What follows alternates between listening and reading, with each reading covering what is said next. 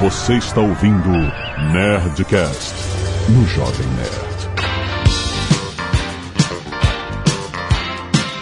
Landa, landa, landa, nerds! Aqui é Alexandre Antônio do Jovem Nerd, as flores de plástico não morrem. Aqui é o Guga e ok, você venceu batata frita. Ah. Porra, agora eu teria que falar outra frase de música, né? Aqui é o Tucano e eu aprendi a tocar violão com revistinhas de cifra de bandas de rock nacional. Hum, e aqui é o Ricardo Alexandre e eu quero que vocês se top, top, top, mas respeitosamente, evidentemente. Aqui é o Azagal e como gravar esse episódio sem ficar inimigo do Guga? Muito bem, nerds! Estamos aqui para viajar no tempo e falar do rock nacional! Eu tinha falado que a gente tinha que gravar sobre o rock nacional dos anos 80, mas eu cheguei à conclusão que isso é um pleonasmo? Ou eu vou ser massacrado por dizer isso? Não, as, as melhores bandas vieram nos anos 90, mas tudo bem. Ah, é? Hum, olha aí. Vamos Hum, discutir. ó, polêmica, hein? Polêmica. Eu só queria que alguém xingasse, mas tudo bem. E-mails! Canelada.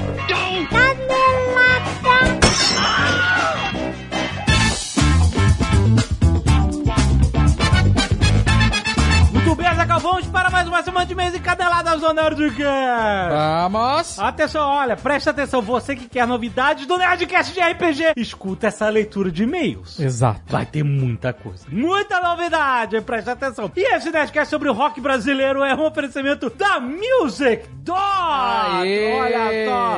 E um dos fundadores, um dos ícones da música brasileira, não só do rock, da música brasileira, é o Nando Reis. Certo. Foi baixista, um dos vocalistas e fundadores do Titãs, tem uma carreira solo incrível. É um dos compositores mais gravados do Brasil, Nando Reis, cara. O Nando Reis é um artista apoiado pela Music Dot. O que, que significa isso? Esse mês tem uma participação do Nando Reis no canal da Music Dot ensinando a tocar uma música dele, Azaghal. Olha, Olha! aí. Tocar as músicas do Nando Reis, do Titãs, ou as músicas do Nando gravado pelo Skank, pelo J Quest, pela Cassa Heller. É um sonho de muita gente, por isso ele foi lá no Music Dot mostrar que isso é possível. E olha só, não é questão de talento, é a questão de treinar. Treinar. técnica. É técnica. Técnica e treinamento e persistência. Aprender um instrumento é que nem aprender a dirigir, é que nem aprender um idioma. Todo mundo pode aprender, só precisa de um pouco de prática. E a Music Dot tá aqui pra isso, pra ajudar você a sair tocando música que você gosta em pouco tempo. Então vai lá conferir a aula que o Nando Reis deu na Music Dot e vem ser um aluno também. Olha só, 10% de desconto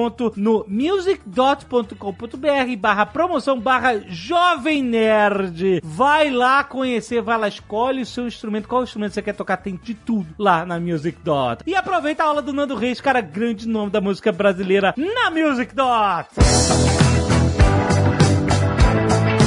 Hoje também temos o Nerdcast na sua timeline. Sim. Olha só, gente, trazido a você pela Nova Futura. Hoje nós vamos falar mais uma vez de Estados Unidos e economia mundial por consequência, depois dos eventos das eleições dos Estados Unidos, que ainda tá complicado, ainda tá embolado, mas o mercado já enxergou um futuro e já começou a precificar esse futuro. E o que o Pepa tem a dizer sobre isso está aí na sua timeline já publicado o Nerdcast dessa sexta-feira desse mês. E também a gente está falando sobre investir em ações de empresas americanas no Brasil, Azaghal. Ó. Isso é possível agora, tem muita gente de olho a gente vai explicar. eh, Não, o pessoal da Nova Futura, né? A gente não explica nada. O pessoal da Nova Futura vai explicar um pouco mais sobre como investir em ações americanas no Brasil. É só você ouvir o Nerdcast de hoje que tá muito interessante. Mas vamos falar sobre a Black Friday da Nova Futura, Azaghal, porque novembro é mês de Black Friday. Se prepara, tem muita coisa vindo aí. Quero falar dos cursos da Futura Academy. Olha só, você sabe, a Nova Futura criou vários cursos com 30, 50 e até 90% de desconto. Olha só, tem curso de traders parceiros com 30%, tem também 50% de desconto e tem curso completamente gratuito, sim. As melhores taxas na renda fixa, fundos de investimento com valor de aplicação reduzida e também, rapaz, tem na Nova Futura o Double Gold, que é um investimento que você vai acompanhar a cotação do ouro com a proteção do seu dinheiro. Caso o ouro desvalorize, vale a pena você. Você tem link aí no post com todas as informações. E a Nova Futura ainda jogou aqui Ah. que os 400 primeiros clientes que aplicarem 20 mil reais ou mais em produtos da Black Friday ganham uma camiseta exclusiva Olha aí. da Nova Futura. Então, tá esperando que aproveite essas promoções de Black Friday em vários cursos da Futura Academy. Tem link aí no post e escuta o Nerdcast que tá muito bom.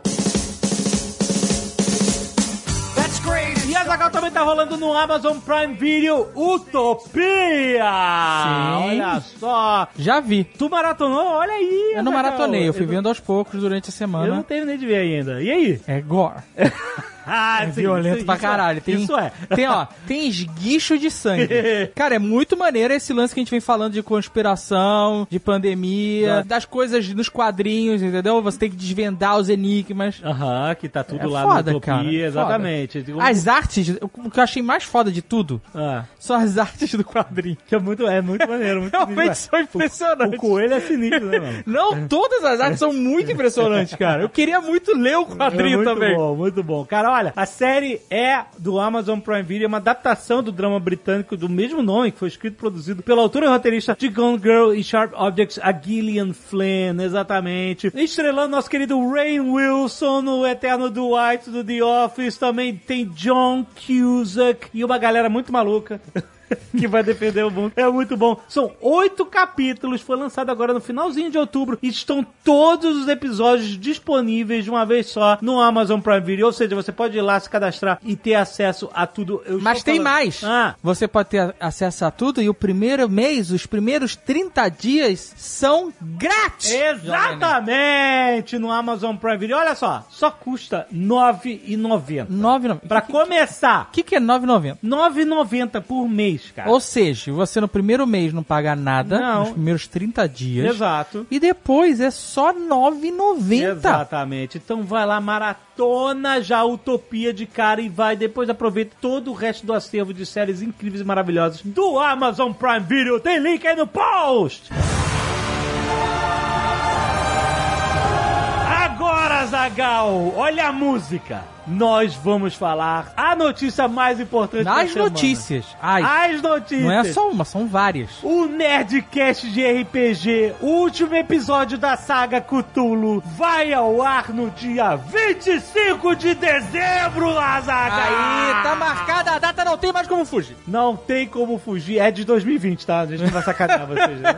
É o presente de É Natal o pra vocês. Natal do terror, rapaz. Vamos encerrar esta saga finalmente, Azagal. No dia 25 de dezembro não tem escapatória, já está sendo editado. É o episódio final dessa saga. Eu sugiro que você vá escutar de novo. Primeiro, porque é muito foda, é um trabalho incrível de todos os jogadores, do Leonel, de toda a construção da história e da construção do áudio, é tudo, cara, é o nosso trabalho de maior orgulho, cara, é um puta conteúdo de nível global, nível assim, world class, cara. É muito, assim, a gente tem muito orgulho no Nerdcast de RPG e finalmente estamos chegando no final dessa saga. Não vai ter mais episódio, é o final. A Agora tem mais coisa. Calma, tem mais coisa. Pra comemorar esse grande final de saga, que foram acho que cinco anos que a gente ficou. Foi. É isso? Cinco anos? Esse, esse se arrastou como, como os vermes da cara do Faceless. Mas pra comemorar, pra criar a coleção definitiva do Nerdcast de RPG Call of Cthulhu, nós estamos fazendo um financiamento coletivo Uh. que vai trazer uma porrada de itens. Vai ter Meu livro, Deus. vai ter graphic novel, Meu vai ter Deus.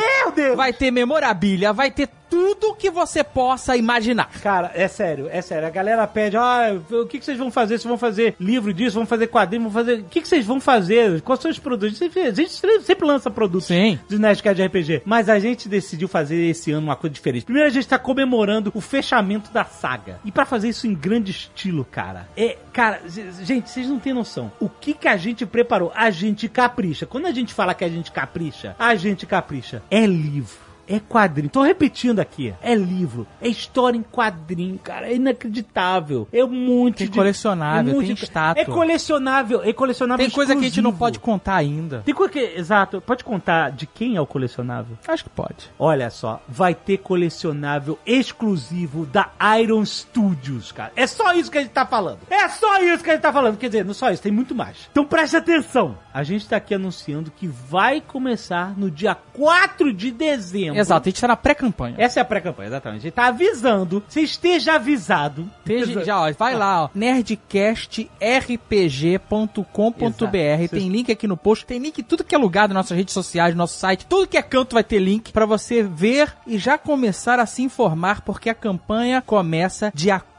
de dezembro. Exatamente. Aí você já vai ver, já vai ter uma palhinha do que que vai ter. Exato. Já vai ter palhinha do que, que vai rodar. E se você não sabe o que é um financiamento coletivo, o que é o crowdfunding, você já vai entender, porque lá nessa página que a gente falou aqui, nerdcastrpg.com.br, você vai ter informações de como funciona o Exatamente. financiamento coletivo, caso você nunca tenha participado. Porque a gente precisa entender se a galera quer mesmo a história em quadrinho, por exemplo. Exato. Vocês querem a história em quadrinho de verdade? Então a gente faz o financiamento coletivo. Se, se a gente Qual a ideia da história em quadrinho? A história em quadrinho vai ter os quatro episódios, Isso. mas vão ter coisas extras. Exato. Esse é o lance. Tem cenas que foram cortadas nas Ou que não aconteceram Ou que- mesmo na narrativa. Exato. Então, mas- por exemplo, a história do William Faraday, antes de começar o jogo. Exato. Vai ter isso nos é, quadrinhos. Caraca. vai ter- Aquela mão que surgiu dentro do carro do Faraday. Exato. De quem era? Vai Vai, ter isso nos quadrinhos. Como é que o Flanagan conseguiu aquelas armas todas? Pra onde cada um foi naquele período de hiato que eles não se É, encontraram? é. Todas essas coisas extras vão estar nesse quadrinho, cara. Então É. ele vai expandir muito mais a história. O livro do Leonel vai além. Vai anos Ah, o- no passado e anos no futuro. O- o livro E já acabei Leonel- de falar que o livro do Leonel, né? O Também dei esse spoiler. É. Você tá falando do livro Romance, que vai expandir universo, Isso, porque né? além dos quadrinhos tem o romance que Nossa, vai cara, expandir é- mais ainda, sério. vai contar a história do passado, a história pregressa e a história futura do que acontece Exatamente. nesse universo do Nerdcast de RPG Cultura. Exatamente. Agora, olha só. Mas vocês sabem que a gente capricha sempre, cada vez mais. Se vocês ouviram ah, os Nerdcast de RPG, vocês sabem que a gente vai caprichando cada vez mais, a gente vai aprendendo e os Nerdcast de RPG vão ficando cada vez melhores tecnicamente, sabe? Isso. Essa é a última novidade. A última De novidade, hoje. gente, porque olha só, pra valer a pena, a gente pensou, pra valer a pena essa espera toda que rolou do Nerdcast de RPG, que não foi por causa desses produtos não, já foi por causa da pandemia, ou seja, a gente já explicou isso várias vezes, a gente só tá acumulando essa parada pra finalmente fechar. Pra gente fechar com chave de ouro essa saga, escuta só essa novidade.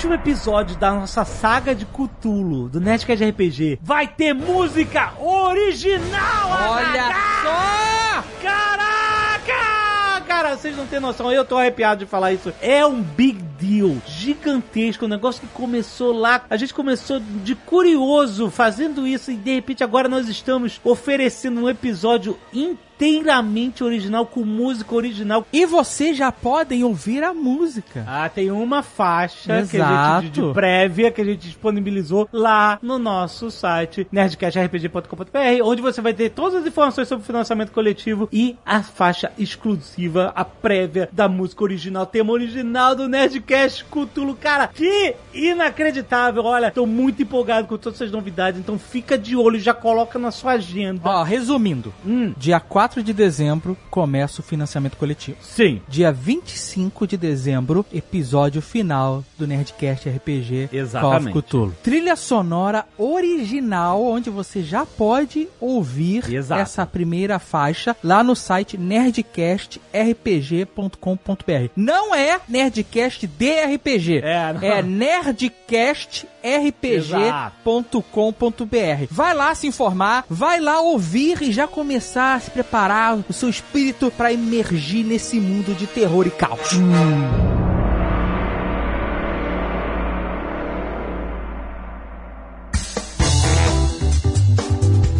E se você não quiser ouvir os recados e e-mails do último Nerdcast, pode pular diretamente para... 25 minutos e 32 guitarras. Muito bem, Azagal, quero agradecer aos netos que doaram sangue e salvaram vidas. Lembrando, tem um pedido de doação para Mariana Reis Machado na Vita Hemoterapia em Belo Horizonte, Minas Gerais. Se você puder, estiver em Belo Horizonte e puder doar diretamente para ela, você vai ajudar muito. Mariana Reis Machado, vai lá na Vita Hemoterapia em Belo Horizonte, se puder doar. Muito bom. Também tem um pedido de doação para Abel Ximenes da Silva na Fundação Hospitalar em Rio Branco, Acre, para o tipo sanguíneo O positivo e O negativo. Abel Ximenes da Silva, pessoal que estiver aí em Rio Branco e puder doar na Fundação Hospitalar. Muito, muito obrigado, gente. E quero agradecer ao Max Santos, Rodrigo da Mota, Débora Soares, Henrique Soares, Leonardo Brasil, Daniela Esther, Moisés Rodrigues e Alisson Alves. Muito, muito obrigado por doarem sangue e salvarem vidas, seus nerds. Agora, gente, eu quero agradecer demais a tantas, tantas artes dos fãs, a escultura do Ozob pelo Emerson Dutra, do Ahild com a armadura de ossos aqui. Caraca, que do- foda. da lenda de Rough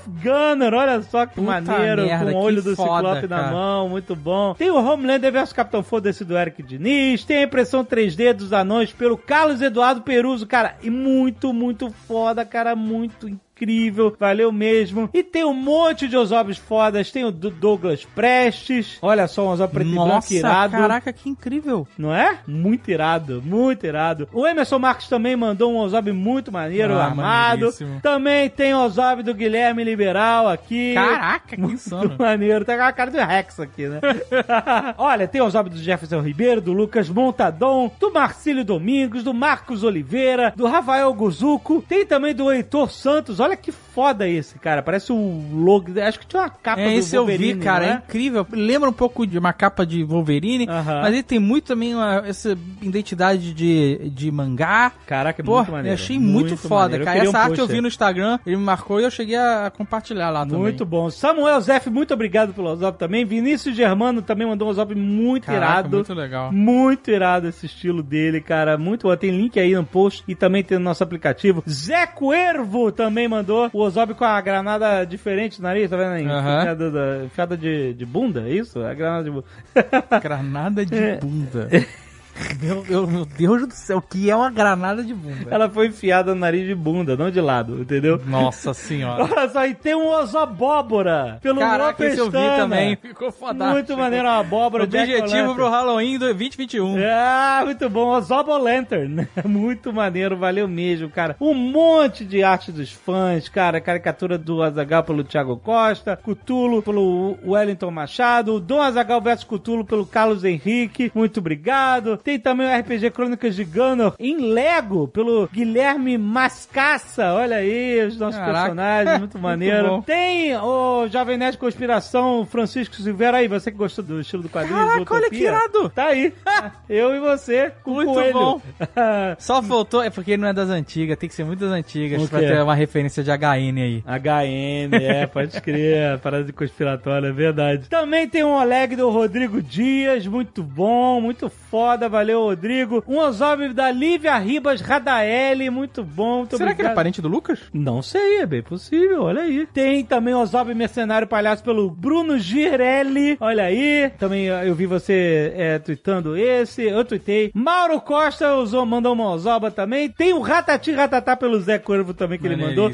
E um Ozob finalmente pelo Rick Draws, olha isso. É muito foda, muito maneiro. Caraca, valeu galera por todas essas Caraca, é artes. muita arte. Muito, muito obrigado, galera. Muito bom. Gerson Luiz, bancário de Cabo Frio, Rio de Janeiro. Olha aí. Veio complementar o Nerdcast 749 com a informação de que uma obra literária de meados dos anos 80 previu o impacto que a internet teria no mundo. Não só o impacto socioeconômico, mas também algumas demandas que a rede mundial de computadores traria. Estou falando de Neuromancer, é claro, clássico cyberpunk. O livro que fundou o que chamamos hoje de cyberpunk, escrito pelo William Gibson. Claro que, como vocês sabem, o conceito de internet já existia em 1984, o ano que o livro foi publicado, com a ARPANET. E o recentemente, na época, introduzido o protocolo TCP/IP. Mas Gibson antecipou no seu livro a onipresença que a internet teria, criando o ciberespaço, sua versão do World Wide Web. Cinco anos antes do Tim Berners-Lee apresentar a internet ao mundo e seis anos antes do primeiro navegador de web. Ciberespaço, ele abre aspas aqui, a citação do livro. Ciberespaço, uma alucinação consensual vivenciada diariamente por bilhões de operadores autorizados em todas as nações por crianças que estão aprendendo conceitos matemáticos. Olha aí. Há inúmeras coisas que William Gibson previu, mas para ser breve e citar algumas, ele escreveu sobre realidade aumentada, antecipando o que seria o Google Glass, a HoloLens, que na verdade hoje se usa a realidade aumentada muito mais de celular do que nesses devices, né? Ele previu a nossa dependência da tecnologia digital, trazendo os DeX, que no livro são os computadores pessoais consumidos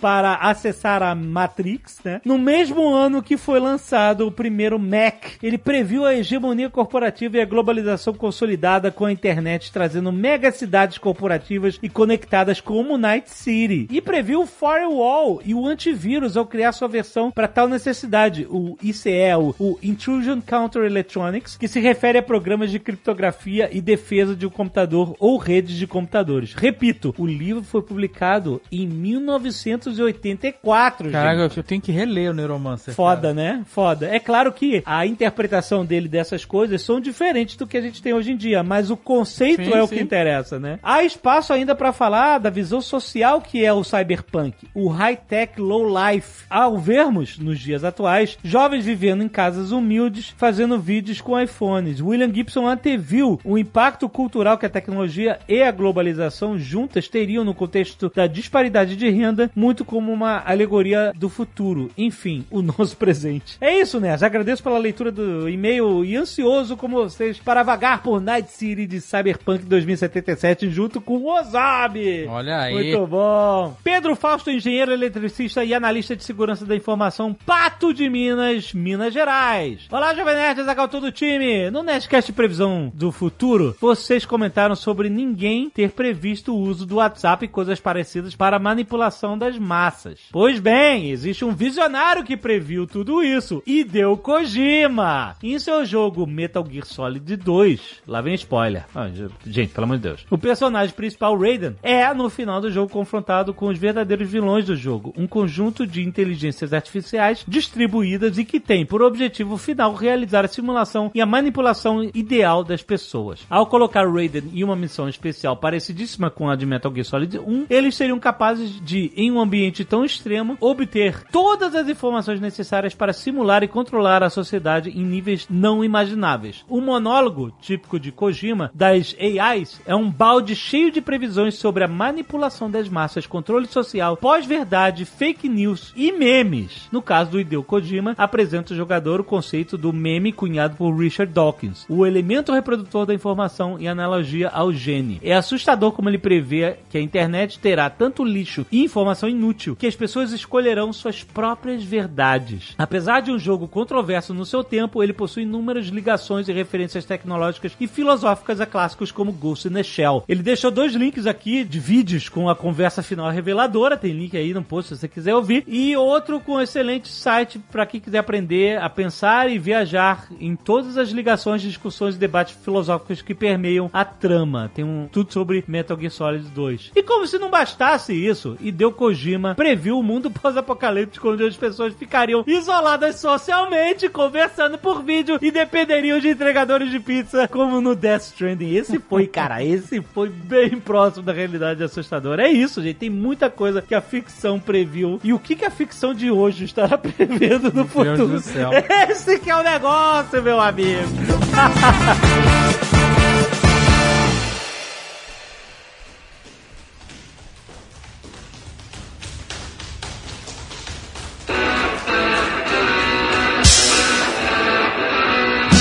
Eu quero começar perguntando sobre o fenômeno de Brasília e o rock and roll. O que aconteceu em Brasília? Cara, a gente vai começar por Brasília, a gente já vai direto pra lá. Ué, não sei. Ah, mas não foi o ano que caiu o cometa do rock and roll em Brasília? Cara, em Brasília, foi. Em Brasília, o que rolou, sendo muito resumido na história, tinha uma galera que se juntou. O pessoal que depois fundou as bandas Legião Urbana, Capital Inicial e mais um monte de outras bandas da época, Plebe Hood, eles se juntavam com alguns filhos de professores e filhos de diplomatas que moravam mais ou menos na mesma área em Brasília, que era a turma da Colina. A Colina é um lugar residencial para professores da UNB, da Universidade de Brasília. Então é como se fosse uma galera que mora na USP, entendeu? Pra fazer um, um paralelo com São Paulo. Hum. Eles moravam lá e tinham alguns filhos de diplomatas e tal, porque Brasília tinha essa galera. E aí esse pessoal, eles tinham acesso aos discos, né? Aos discos de punk rock, aos discos da New Wave. Você tá fazendo uma conexão direta entre filhos de diplomata e acesso a punk rock. É, cara, é porque essa galera morou fora, porque o Brasil É, o- vivia numa ditadura. E- O Renato Russo, por exemplo, o pai dele era economista e era do Banco do Brasil e, e um tempo ele foi transferido para Nova York. Então ele, ele morou em Nova York, então teve acesso a bandas que não chegavam aqui. Aham. Pelo É. menos não com a mesma facilidade. Não, não que não houvesse nenhum tipo de rock no Brasil, tal, já, já tinha, mas assim, em Brasília o que rolou, pra responder a pergunta, é que essa galera começou a trazer esses discos, todo mundo tinha mais ou menos os mesmos interesses, eles começaram a trocar esses discos e o punk rock tinha muito do faça você mesmo, né? Tipo, você aprende a tocar ali três acordes, vamos todo mundo tocar. Então eles começaram a se juntar e começaram a fazer isso, eles começaram a montar. Então, desculpa, não, não, não, não, não. É nada disso. Tá. Caiu um cometa do rock and roll em Brasília e como o ar é muito árido, muito seco, clima muito árido, ar muito seco, a radioatividade do rock and roll se espalhou melhor. É uma boa história. Eu gosto mais da sua história.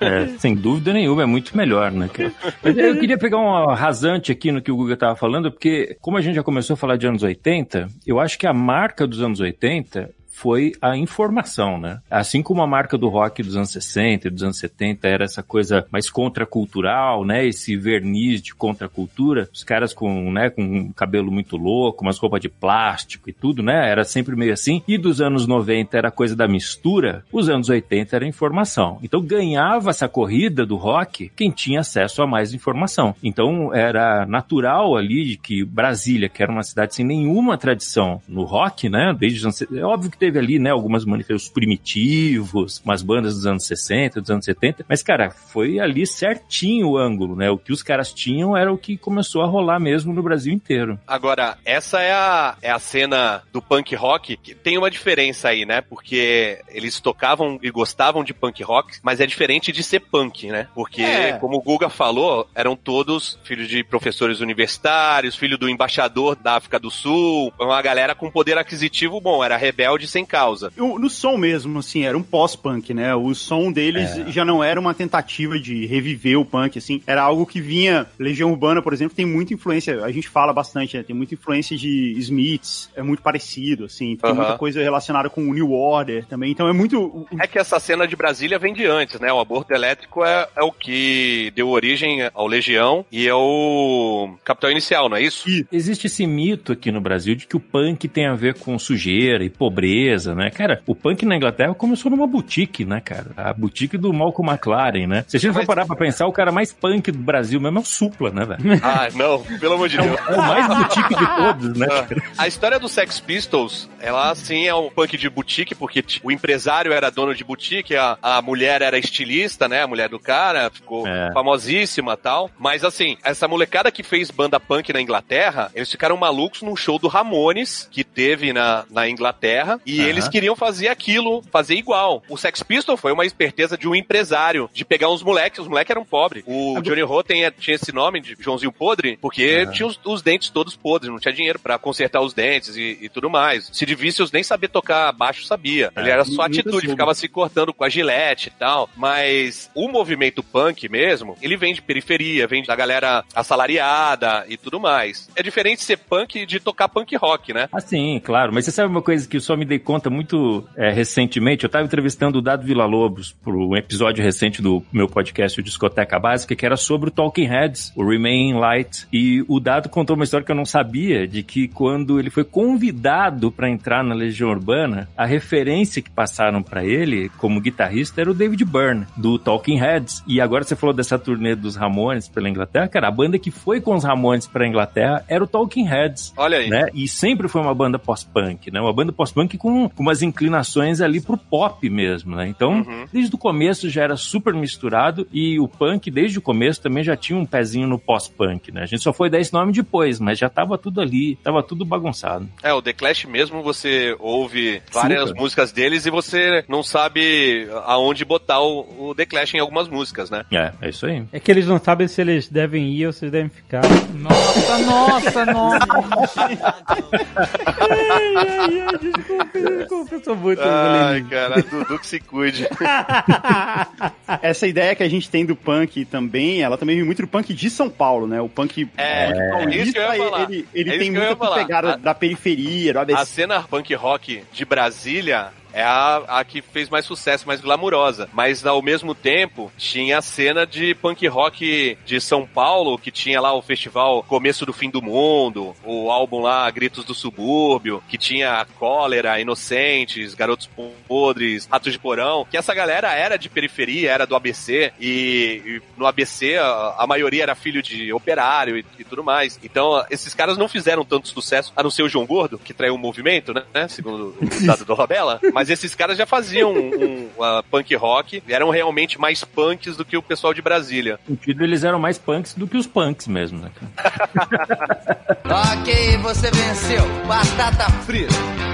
Mas essas cenas, elas meio que se misturam, assim, né? Em Brasília, além de tudo que a gente falou, de ter acesso à informação, de ter acesso aos discos de punk rock, que meio que inspirou todo mundo, um pouco na ideia das letras e um pouco na ideia de som também, e os discos de pós-punk, existia também o fato de que Brasília não tinha muito o que fazer. Brasília era uma cidade muito nova e muito recente, e, e era uma cidade, nessa época, era a cidade do governo e era a cidade da ditadura, né? Então não tinha muito o que fazer, e essa galera começou, tipo, a, a meio que criar os próprios showzinhos, assim, os shows do aborto elétrico, eles, os mais notórios, assim, eles tocavam na frente de uma lanchonete que existia em Brasília. É como se eles fossem lá tocar na frente de Seven Kings. Caraca, eu já ia expulsar com vassourada, mano. Puxava, é, mas, mas assim, Tocando conservador.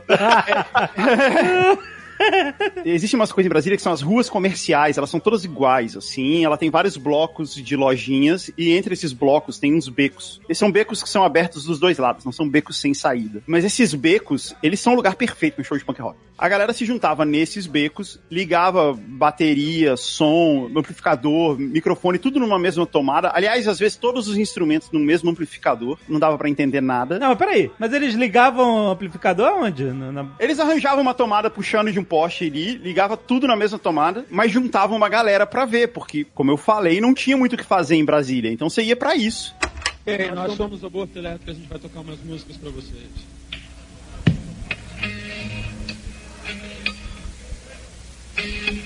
Você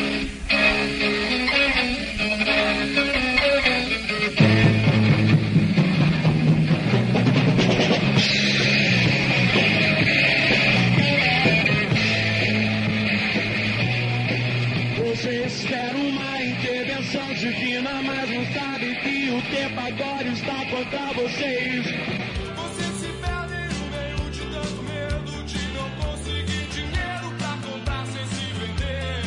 E com isso, essas bandas começaram a ficar famosas entre si. Isso, isso é uma coisa muito típica do rock de Brasília, tanto nos anos 80 quanto nos anos 90. As bandas, elas começam a ganhar corpo porque elas são assistidas pelas outras bandas, entendeu? Ô Guga, você tá falando aí ah, que não dava pra entender nada porque tava tudo ligado no mesmo ampli, mas você toca, já fez show, e você sabe que o público não tá nem aí, né? Quem fica puto de errar as músicas e tocar errado, fazer alguma coisa errada, são os próprios músicos. Porque Sim. o público geralmente tá bêbado e tá achando tudo uma maravilha. Inclusive, você pode ouvir sobre os dilemas de um músico iniciante no Como Ser um Rockstar. Ah!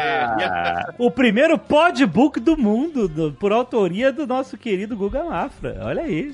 Em algum momento ne- no Começar Rockstar eu conto que eu também toquei em um desses becos aí, nessa mesma situação precária. Olha aí. Eu acho Olha que aí. tem um dado aí dessa história que é o seguinte, né, cara? Se a gente for pegar as manifestações de rock no Brasil antes dos anos 80, antes do punk rock, tinha um quê de subdesenvolvimento ali gigantesco, né, cara? Se você for comparar a invasão inglesa com a Jovem Guarda, por exemplo, dá putz, é de chorar, né? O desnível ali de produção, de resolução de equipamento, de ataque, de maturidade, de tudo ali, né, cara? Com o rock progressivo também, por mais que a gente tivesse nossos heróis aqui no Brasil, houve um disco do Yes hoje, e de 71, de 72, e houve um disco ali do Recordando o Vale das Maçãs, sei lá, aquelas bandas de rock progressivo dos anos 70 brasileiras, sabe? Eu acho que o que aconteceu é que quando surge bandas como o Ramones, o B-52s, né, o Devil, essas bandas ali, cara, tocando tudo sequinho, tudo três acordes e tal, com aquela filosofia, eu acho que aqui no Brasil, seja na, na, na freguesia do Ó, ou seja em Brasília, pelos motivos mais diversos, toda uma molecada conseguiu olhar para aquilo e falar assim, cara, isso aí eu consigo fazer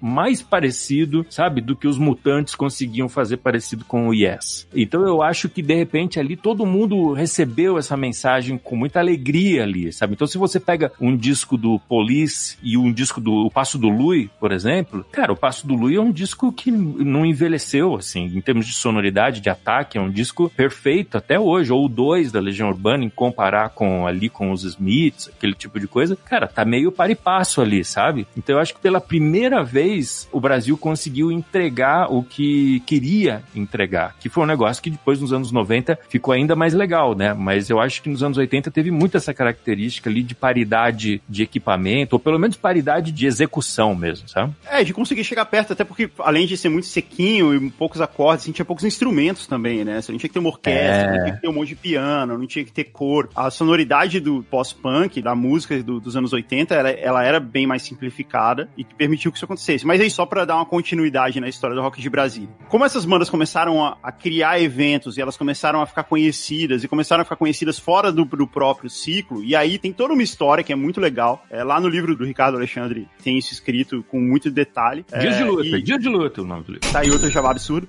Mas tem alguns documentários também que falam sobre isso, tem filme e tal, tem bastante coisa, que mostra que essas bandas ali que se formaram na Turma da Colina, o Aborto Elétrico, ele deu início ao Capital Inicial e à Legião Urbana, tinha também a Plebe Rude. Os Paralamas do Sucesso, eles se mudaram pra Brasília em algum momento, ou começaram em Brasília e se mudaram de Brasília, depois eu não sei bem. Acho mas... que eles começaram no Rio. É, eles moraram em Brasília por um tempo, eu não sei bem se antes ou depois. Mas o fato é que tudo isso montou de fato uma cena, né? Uma cena de. Existem várias bandas, elas são conhecidas na cidade e quando elas fazem shows, as pessoas vão lá pra vê-las. As pessoas começaram a saber as letras das músicas da Legião, das letras da Plebe Rouge. A Plebe Rouge era a maior banda de Brasília. Isso mudou depois, assim, mas nessa época ainda, tipo, a Plebe Rouge era uma, era uma banda E engraçado, assim, eles têm várias músicas boas e tal, não sei o quê, mas mega sucesso foi só um, né? que é, é, que é um mega Até quando sucesso. esperar? Até quando esperar, que é um mega sucesso até hoje, né? É, E- Proteção, acho que foi um mega hit também, né? É, Na época legal, foi, né? né? Proteção. É. Foi, foi sim. Proteção. Mas antes mesmo de eles virarem hits, eles ficaram muito grandes. Em paralelo a isso, essa mesma ideia de cena, ela meio que estava se formando no Rio de Janeiro. Não é isso, Ricardo? Eu não sei qual o mais importante, assim, qual que mais levantou. Foi, acho que o do Rio de Janeiro até mais do que a cena de São Paulo, né? Ah, eu acho que né, nesse começo dos anos 80, sem dúvida, né? Até porque a indústria ficava toda no Rio, né? Então a gente tem essa geração ali em torno do circo voador e em torno da Rádio Fluminense, que foi muito exuberante ali, né? As bandas tocavam no circo, tocavam na rádio. Então era o Kid Abelha, Paralamas, os Miquinhos, Léo Jaime, a Blitz, né? Então, pô, uma geração muito nova e muito bacana, né? O Lulu, né? Pô, o Lulu tá aí até hoje, o Lobão, o Hit, né? Todos esses caras eram do Rio e eles realmente começaram ali essa cena dos anos 80 aos olhos da indústria, né? E aí o que acontece é que dali algum tempinho tem o Rock in Rio, que dá um tamanho monumental para todo esse povo, bota na TV Globo, bota na novela, e aí o resto dos anos 80 já dialoga muito mais com o mercado, né? Ok, você venceu.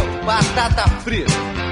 Esses caras todos tocavam juntos, né? O Léo Jaime tinha uma banda com a Fernanda Abreu, que era o Nota Vermelha, então com o Fábio Fonseca. O Lulu me falou uma coisa engraçada que acabou nem entrando, acho que entrou no livro, sim. Ele falou assim, cara, que no Rio de Janeiro, dos anos, final dos anos 70, tinha tipo 500 pessoas que gostavam de som, sabe? É, transavam um som, né? Que é como se dizia nos anos 70. Aí ele falou, então tinha filme do Led Zeppelin, tava lá as 500 pessoas. Tinha show do fulano, tava lá as 500 pessoas. Tinha alguma coisa, tava lá as 500 500 pessoas. E elas tinham bandas entre si, né? Uma hora ia acontecer alguma coisa, né? E de fato aconteceu, começando com a Blitz, que tem no DNA dela, a gente não pode esquecer, e olha que é interessante isso, a Blitz, o, role model da Blitz ali é a Gangue 90, né? Que é a banda do Júlio Barroso do Perdidos na Selva, que é anterior ali, um pouquinho anterior. A Blitz, que era um cara que era DJ, que morava em Nova York em 1980 e tava lá vendo, né, as bandas da New Wave, o Talking Heads, o DNA, esses caras todos presencialmente. Então, quer dizer, é bacana ver, assim, o, o DNA, sem trocadilho aqui, né, com o DNA, mas o DNA das bandas passando uma pelas outras. A Blitz, inclusive, eu acho que, assim,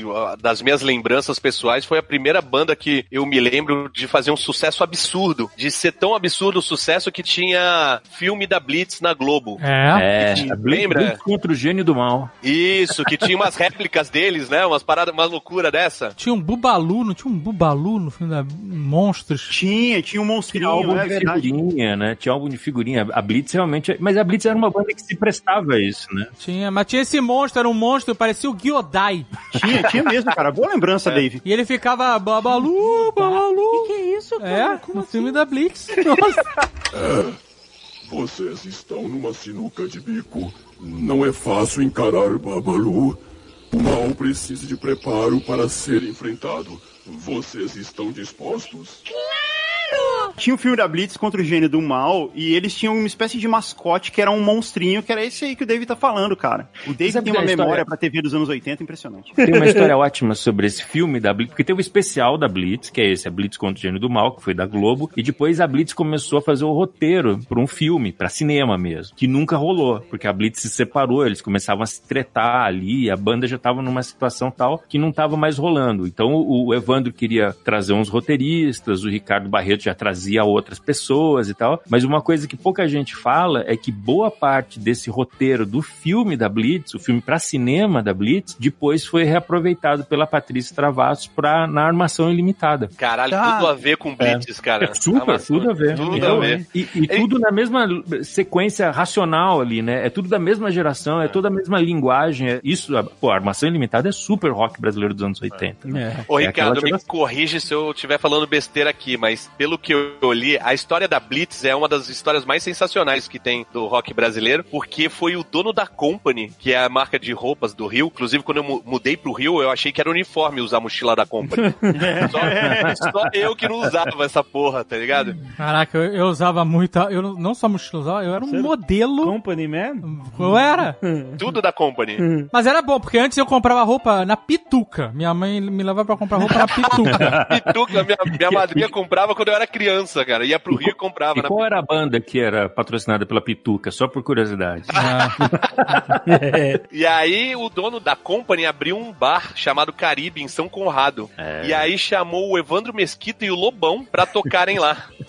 E aí eles iam, mas eles, tipo, iam na farra mesmo, né? Tirar uma onda, tal, não sei o que. Não era Blitz ainda. É, Eles chamavam os amigos e iam tocar informalmente lá. E aí foi evoluindo o negócio, aí falaram, ah, vamos começar a chamar agora uns músicos profissionais. Chamaram a Fernanda Abreu e tal. E É. aí montaram uma banda. O nome Blitz, inclusive, foi o Lobão, que era o baterista da banda, que deu, porque o Evandro Mesquita sempre era parado pela polícia. Ah, é? Diz a lenda que é isso, não sei. E assim nasceu a Blitz, cara. O Evandro Mesquita, inclusive, era ator, né? É, é até hoje, né? A gente É, não sim, lembra, mas ele é ainda. Ele é ator de um papel só, né? Evandro Mesquita. É, e tá bom, né? Mas ele é bom, mas ele é bom, cara. Ele Como é Evandro Mesquita. Ele é ótimo, ele é, o- ele é melhor Evandro Mesquita possível. Como Evandro Mesquita. Tem uma música da Blitz que fez muito sucesso, assim, já meio que no final da jornada deles, que era Greg e sua gangue, vocês lembram? Claro. Eu era bem fã da Blitz, eu achava bem maneiro, cara. Todo mundo que viveu essa época era muito fã. Greg e sua gangue, que é uma puta música, aliás. O clipe é como se fosse um clipe do Michael Jackson na época, entendeu? Então ele tem um filme, tem todo... antes de começar a música em si, tem toda uma ambientação e tal. E eles tinham muito esse lance de serem atores, Aham. de ser uma banda multimídia, né? De não ser só Sim. E os discos deles mesmos também, né? Eles têm um disco chamado Radioatividade, que o disco ele é todo ambientado, assim, que é, existe uma rádio chamada Radioatividade e as músicas que você ouve no disco estão tocando nessa rádio. A radioatividade leva até vocês mais um programa da série a série. Dedique uma canção a quem você ama. Radioatividade era o nome da rádio da Armação Ilimitada. Ah, é? Também, Olha, olha aí. É claro que nos anos 80 tinha uma rádio chamada Radioatividade. Tinha, Como não ter, né? é claro. É a cara dos anos 80, né? Cara, Com um raiozinho, né? Que é o logo. Eu tinha o disco da Blitz, aquele é, As Aventuras da Blitz, e as duas últimas faixas, acho que do lado A, eram riscadas, porque as músicas foram censuradas. É, pode crer, pode crer. E elas eram riscadas à mão, tá ligado? É, tinha que ir lá Cada- e riscar o- a prensa, né? Eles, eles riscavam, tinha um molde que prensava o vinil, então ia um fiscal lá e, e riscava essa prensa para que o vinil saísse riscado. Então, mas isso é uma lenda, Guga. É o seguinte, ó, as duas músicas foram proibidas pela censura. E a gravadora tinha duas opções. Ou ela derretia o disco de novo e mandava Ah. fazer, ou ela tinha que mandar o disco com uma capa preta, lacrado, alguma loucura desse tipo. E eles falaram assim: não, quer saber o que a gente vai fazer? Vamos fazer uma coisa diferente, vamos riscar todos os discos. Então foi uma iniciativa da gravadora riscar todos os discos. Da gravadora ir ali com a banda, porque eles queriam que fosse uma coisa muito chocante. Uma Que as coisa pessoas que... soubessem que foi. Ah, tá, tá.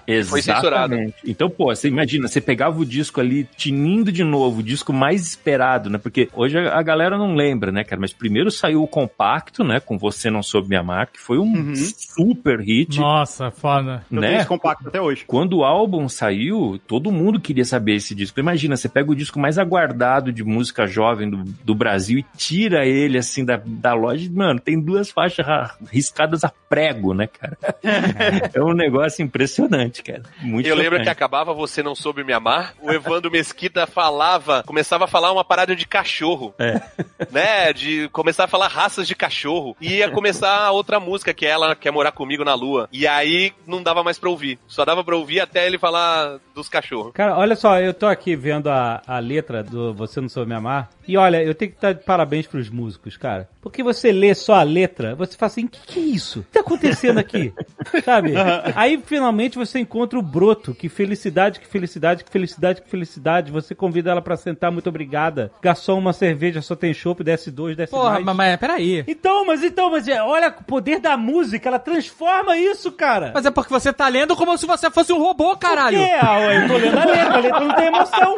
É, garçom, desce um chopp. É porque você está. Desce mais. Então, É, tem todo mas um, uma, uma interpretação. Isso, que você tá, tá interpretando isso com a música. Mas é, é- é aí que faz a diferença. Porque se você lê só a letra sem emoção, você fala, o que, que é isso, cara? Como que isso pode fazer um sucesso? Mas isso é tudo na vida, né? Mas era incrível, cara, porque a música começa. Ela tem um groove, né, que tá tocando, e a música, essa primeira parte da música, ela, ela é falada mesmo. Ela E é maneiríssima, a gente lembra que e canta junto. É. Cara, que você tá criticando. Tem Criticando. música que é literalmente música é- larari, larirá. Mas a música é ótima, eu gosto da música. E pó, pó, pó, pó, pó. É pi, pó, pó, pó, pó, pó. Eu gosto da música. Cara, você tá falando da letra. Olha que coisa genial. É assim, sem emoção no Jovem Nerd, tá? É. Garçom, uma cerveja. Só tem chopp. Tem um diálogo entre o garçom e o cara. Não Só é tem incrível? chopp. É incrível. E não é em Santos, hein, Azagal? Aqui não tem chopp, é só cerveja. Aí tem, amor, pede uma porção de batata frita e ok, você venceu. Batata, frita. Cara, é muito bom. É cara. muito bom. Pergunta dessa cerveja. Só tem chopp, cara. Que genial, cara. Caraca, é muito bom. A Blitz tinha essa coisa dos vocais, né? Eram, tipo, que tinha as meninas e tinha o Evandro, né? Então os vocais eram sempre diálogos ali, muitos diálogos acontecendo durante as músicas. Era uma banda muito interessante, cara. Tinha um lance que o brasileiro gosta muito, que é letra, cara. A letra que conta uma história, assim. Isso É. encaixou como uma luva em- no que o público queria na época. E essa letra de Você Não Soube Me Amar especificamente, ela é muito teatral, né? Ela mostra um- um- uma galera se juntando pra ir no bar, um casal se conhecendo. Storytelling. É, tem um storytelling. Storytelling, é, exatamente. A Blitz é muito à frente do seu tempo. Muito, cara. Eles têm uma música que eles pedem uma batata frita pra alguém. É, cara, porque, porque é isso, é um casal se conhecendo num bar do Rio de Janeiro, era, o que- era o que rolava, a gente vai tomar chopp, comer batata frita, e depois a gente vai sair e vai transar, né? Era, era, no fim era, era sobre isso. E isso tava se conectando com a juventude do Rio de Janeiro, que usava roupa da Company, que ia surfar, tinha a ver com o que rolava ali, né? Com o dia a dia. Tem um negócio aí que é o seguinte, né, cara? O Brasil tinha uma tradição ali da música harmônica, né? Da música popular brasileira cheia de harmonia. E também nos anos 70 tinha uma coisa ali das letras, cheia de dubiedades pra driblar a censura, Aham. né? E mesmo quando a gente vai chegando ali no, no começo, o grande disco, que é essa virada do pop mesmo, até em termos de mercado, é o disco da Rita Lee de 1980, né? O que tem o Lança Perfume, que aliás também tá no podcast Discoteca Básica. É, mas enfim, né? Opa, é aí, mas mesmo assim é tudo muito musical, né, cara? Lincoln Olivetti, aqueles super arranjos de metais, aquela. Cara, quando chega Blitz com uma letra dessa que o Alexandre leu, sabe? Com um groove que é só. Cara, aquilo é muito punk. É muito chocante. Era muito diferente de tudo que tava acontecendo. Era quase um assinte, sabe? Uma, uma música daquela tocando no rádio, assim, cara. E hoje a gente perde um pouco essa noção, né? Porque hoje a gente sabe que o Talking Heads, o disco de 80 do Talking Heads já era tudo falado, né? O Remain Light. O rap tava começando ali, o, né? Então a gente recebe todas as informações juntas, mas, porra, no Brasil, que era um país isolado, né, cara? Completamente fora do planeta Terra. E aquilo ali era uma coisa, foi muito importante. Tem uma hora que elas falam, né? Amor, o que, que você tem? Você tá tão nervoso? Ele fala, nada, nada, nada.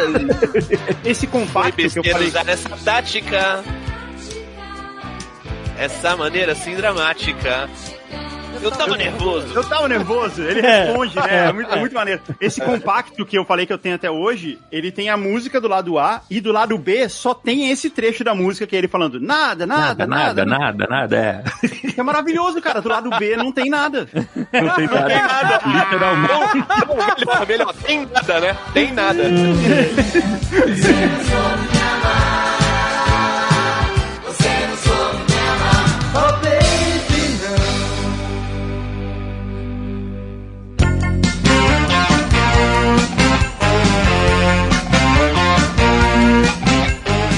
só a Blitz, mas também o Kijabelha. O Kijabelha também tinha uma mulher cantando. Saxofoninho. E o saxofone. Era um casal, na verdade, né, Ricardo? Eles eram um casal. A, É, o a- Leone e a Paula, é. O Leone e a Paula, eles eram um casal que tinham uma banda, então as músicas falavam sobre amor, falavam sobre eu quero você como eu quero, fazer amor de madrugada. E isso tinha muito a ver com a vida que rolava naquela época ali, né? E, e era virou- todo mundo muito novinho, né, também, assim, os caras tinham 21, o Dado tinha 18, né, era tudo muito fresco, assim mesmo, né. Ô Ricardo, você que pesquisou bastante, me fala um negócio. No seu livro, nas suas pesquisas, tem alguma coisa sobre o pacto com o diabo da Paula Toller?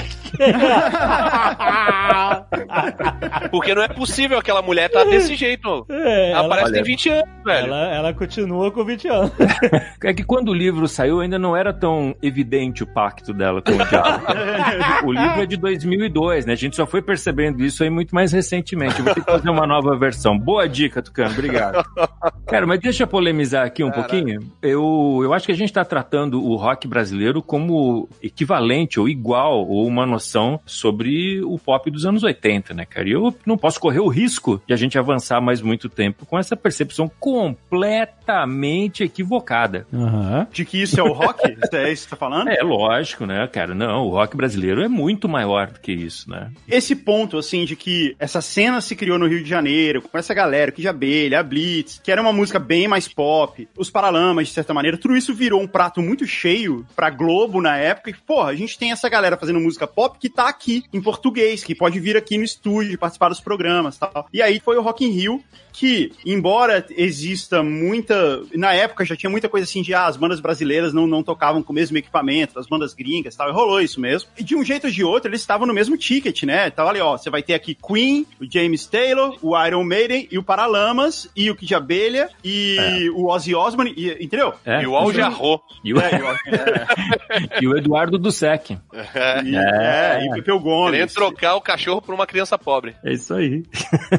o Rock in Rio, ele dá um repique nessa geração, né? Porque, eventualmente, era uma moda que já tinha ali dois, três anos, que podia ser substituído por outra ali, né? Mas o, o Rock in Rio, ele não só renova essa geração, como ele traz a indústria para aquela geração, né? Então, você vê que interessante, em 82, a rádio era Fluminense, que era uma rádio independente e tal. A Mal- Em oit- A Maldita. Em 85 era 89, que já era uma rádio do grupo do JB, né? A revista era Roll, virou a Bis. Os programas agora já eram da Globo, não era mais da TV Cultura ali, o Fábrica do Som, sabe? Agora era o Clipe Clipe com a Lorena Calabria. Então, quer dizer, com Ah, o The Clipe Cure na abertura, pô, entendeu? A partir do Rock in Rio, começa a rolar uma grana pesada, né? E aí a gente começa a ver toda uma geração que se beneficiou disso. Aí, cara, a gente vai pra parte mais louca, acho que da história do Brasil, que é umas bandas tipo RPM, né, cara? Quem viveu ali, estamos, somos todos com vários cabelos brancos na cabeça, a gente lembra bem do RPM, cara. RPM, as pessoas olham pro Paulo Ricardo e, e- e não acreditam, né, hoje em dia. Mas, Ele não, cara, ele não casou com a Luciana Vedramini à toa, né? cara, o RPM O cara era, era bonitão. O cara era Cara, sex symbol. Não, o RPM era os Beatles, cara. Era Cara, a banda era- de ter hotel cercado, de. Era uma loucura, cara. Era sinistro mesmo. Era Era. muito sinistro. E era uma banda de rock mesmo, né? O rock bem da época, assim, né? Com aqueles tecladões e a bateria com um monte de pads eletrônicos e tal. Mas era uma banda de rock que fazia um puta show de rock e virou. A gente tava falando aqui da Blitz, que a Blitz era um, era um fenômeno pop e tal. O RPM com a banda de rock virou um fenômeno maior ainda, né? Eles eram uma banda de primeiríssimo nível no Brasil. Não, e era uma banda eu- que musicalmente era zero pop. Não tinha nada de pop ali, né? O, o visual, o, o- o- tudo de, os caras tudo de preto, uma Eles- maquiagem então, pesada, umas letras e eles-. Quando eles gravaram Rádio Pirata, o álbum ao vivo, né, que explodiu, tem uma música incidental no meio de uma outra música, agora eu não vou lembrar qual era, mas eles tocam The Doors no meio da Eles música. tocam Light My Fire. Light, Light My É. Fire. A molecada adorava, mesmo sem saber quem é The Doors. E é é no Não, meio de uma música dos Secos e Molhados que eles tocam, que é Grito Não, de Estrela. Flores, Flores- flores, flores atrás, atrás. flores atrás. É, cara, o verme passeia na lua cheia. Mano, Isso. o verme E passeia ele- na lua E cheia. ele manda um Fred Mercury, né? Yeah, oh. E a galera. "Yeah, oh." Cara, então foi, é, foi um momento louco do Brasil ali, cara.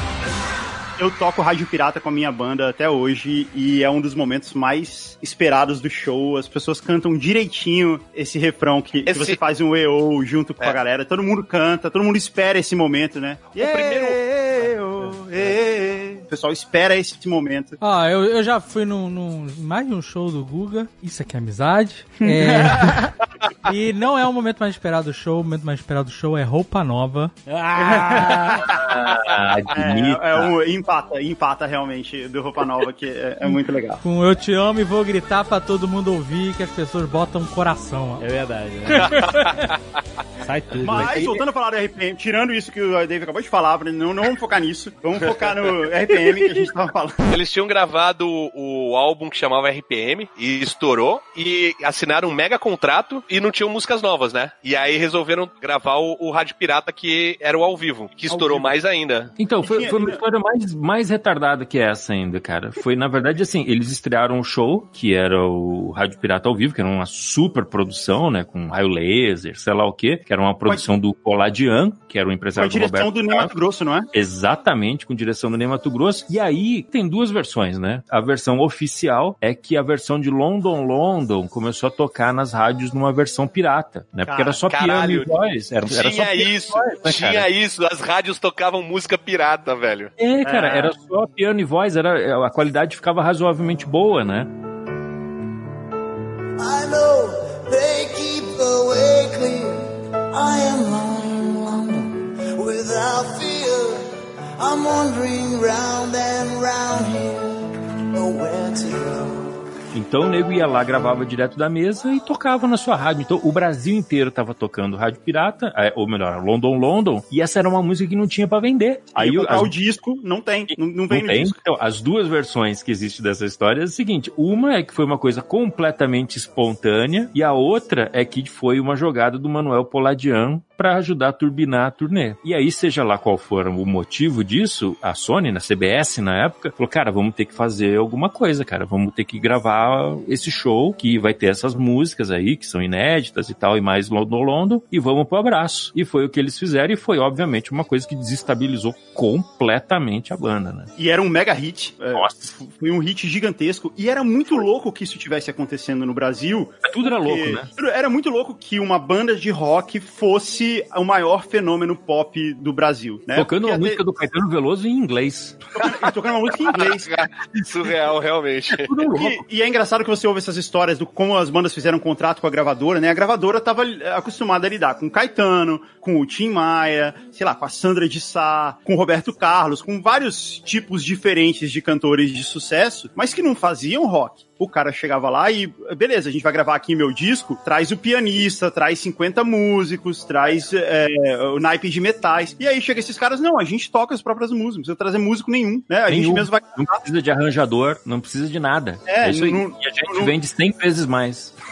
E isso, Então, e isso virou uma loucura e virou uma corrida pra quem traz as maiores bandas, né? Então, quando veio a Legião Urbana, e a Legião Urbana fez um disco, é o primeiro disco deles, que tinha Será, Que País é Esse, Geração Coca-Cola, e que explodiu, né? E, tipo, e aí, tipo, alguém chega, Legião, você não tem amigo lá em Brasília, não? Traz mais aí, porque a gente precisa vender mais. E aí todas as bandas começaram a assinar, o Capital Inicial, Larry Hood, que a gente já falou um pouco aqui, e nos outros lugares também, né? No Rio Grande do Sul também existia um movimento lá que deu origem ao Engenheiros, ao Nenhum de Nós. E em São Paulo também, que tinha os Titãs, tinha o Traje a Rigor, tinha o Ira. Todas essas bandas ao mesmo tempo começaram a ser a cena. Essas bandas que são bandas de rock mesmo, né? A gente não tá mais falando agora do pop, do rock pop ali, do Kid Abelha e tal, da Blitz. Essas bandas são bandas de rock mesmo, são o grosso da cena pop brasileira. Ok, você venceu. Batata frita.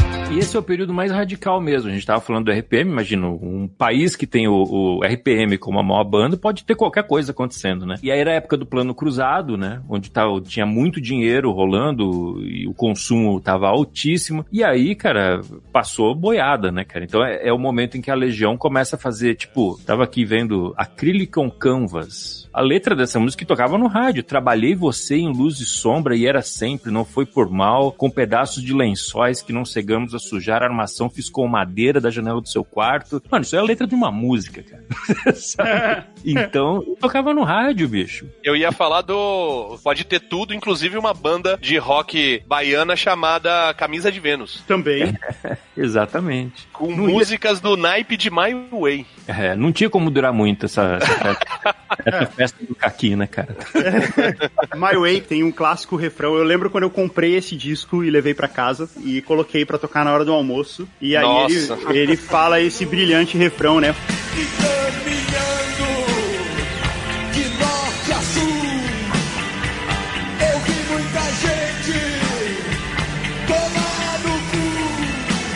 E aí minha mãe me mandou devolver o disco.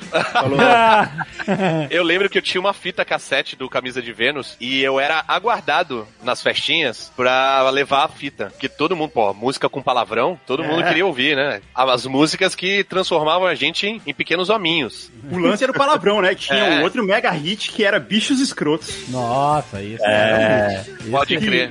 Paradas,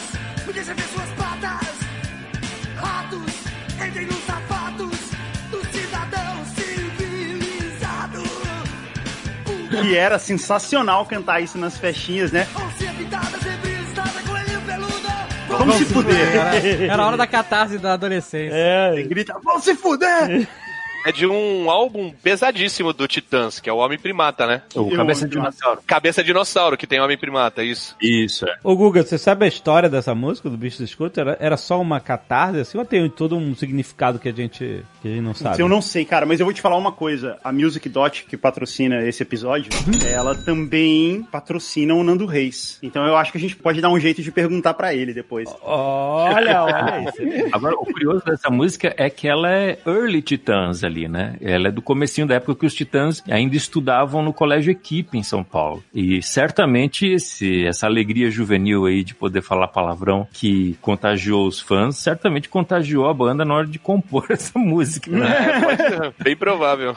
É, mas esse disco era mega pesado e era uma loucura que um disco desse. Até porque os Titãs não eram no começo uma banda pesada, eles eram uma banda mais pop também, né? É o primeiro disco deles que tem televisão, tem Eu Preciso de Você Agora. Eles iam tocar no Chacrinha com os, os equipamentos todos desplugados, né? Com os instrumentos É. todos desplugados, fazendo dancinha. Os Titãs eram uma banda estranha. Eu acho que a melhor palavra pros Titãs do começo ali era isso. Mas o Nando Reis, ele, uma vez eu entrevistei ele, ele falou pra mim a melhor definição. Ele falou assim: o público não entendia e não gostava de não estar entendendo. Porque tem aquelas bandas que você não entende, mas você acha legal, né? Não entender. Ele falou assim, cara, não era o nosso caso. Se as pessoas não entendiam e não gostavam de, de não estar entendendo. E aí pintou o Cabeça de Dinossauro, que foi um, um jeito de dar um foco ali pros Titãs, né? É um baita disco até hoje, né? É bizarro também o número de integrantes, né? E, e a longevidade da banda. Apesar de nem todos ficaram até o final, mas, cara, tinha, sei lá, 300 pessoas na, na banda. Eram nove pessoas no começo, né? Depois, logo depois desse disco saiu um dos guitarristas, que era o Ciro Pessoa. Ciro Pessoa, né, Ricardo? É, o Ciro Pessoa. É, foi fazer ele o saí- É, ele saiu e aí ficaram oito e foi a formação que ficou durante muito tempo, né? Durante É. o, o- a maior parte da história da banda. Agora, o disco é muito legal, mas ele encaixa um pouco naquilo que eu tava falando, assim, que é letra, né? Nessa época, a, a ideia de você ter letra que conta uma história, que é divertida tal, isso fazia muito sentido na rádio, nas festinhas, igual a gente tá falando, no show, da galera cantar junto. Esse disco, Cabeça de Dinossauro, apesar dele, ter, dele ter coisa muito pesada, como é, Bichos Escrotos que a gente falou, como Igreja, que é uma música que hum, não sei como é que isso foi gravado naquela época. A, a, É. o, o- É, a AU é uma música estranha, né? Aí ela já cai É. na, na categoria do estranho aí que o Ricardo Ah, falou. Eu lembro do meu pai falando, olhando pro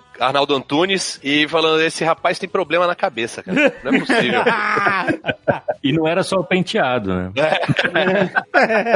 Mas tinha Homem Primata, cara. Tinha família, família, família, papai, mamãe, tia. Que era um negócio muito relatable, né? Você, você conseguia se identificar com aquela música. Homem Primata também, desde os primórdios até hoje em dia. Era uma música muito divertida, né? Muito. Eu acho que sim, sem dúvida, era uma boa música pop, assim como esse disco do Legião que tem Acrílico com Canvas, também tinha Eduardo e Mônica, que é uma super música de historinha, de violão ali, meio mamas and papas, né, e tal. Eu acho que nesse momento a gente começa a ter um- uma abertura de oportunidades para essas bandas que não tinha dois anos antes, sabe? Então você começa a ter programas para bandas novas na Globo, tipo o Misto Quente, que era aquele programa de TV com as bandas tocando na Praia do Pepino ali, né? É, ao vivo, era grande demais. Eu lembro do RPM nessa, tocando RPM. nesse- né? Cara, esse show do RPM na praia é demais, cara. Ele tem no YouTube até hoje, se você procurar lá as músicas. E, e pô, é um show muito coeso, assim, da banda tocando. A banda é pequena, né? São quatro caras.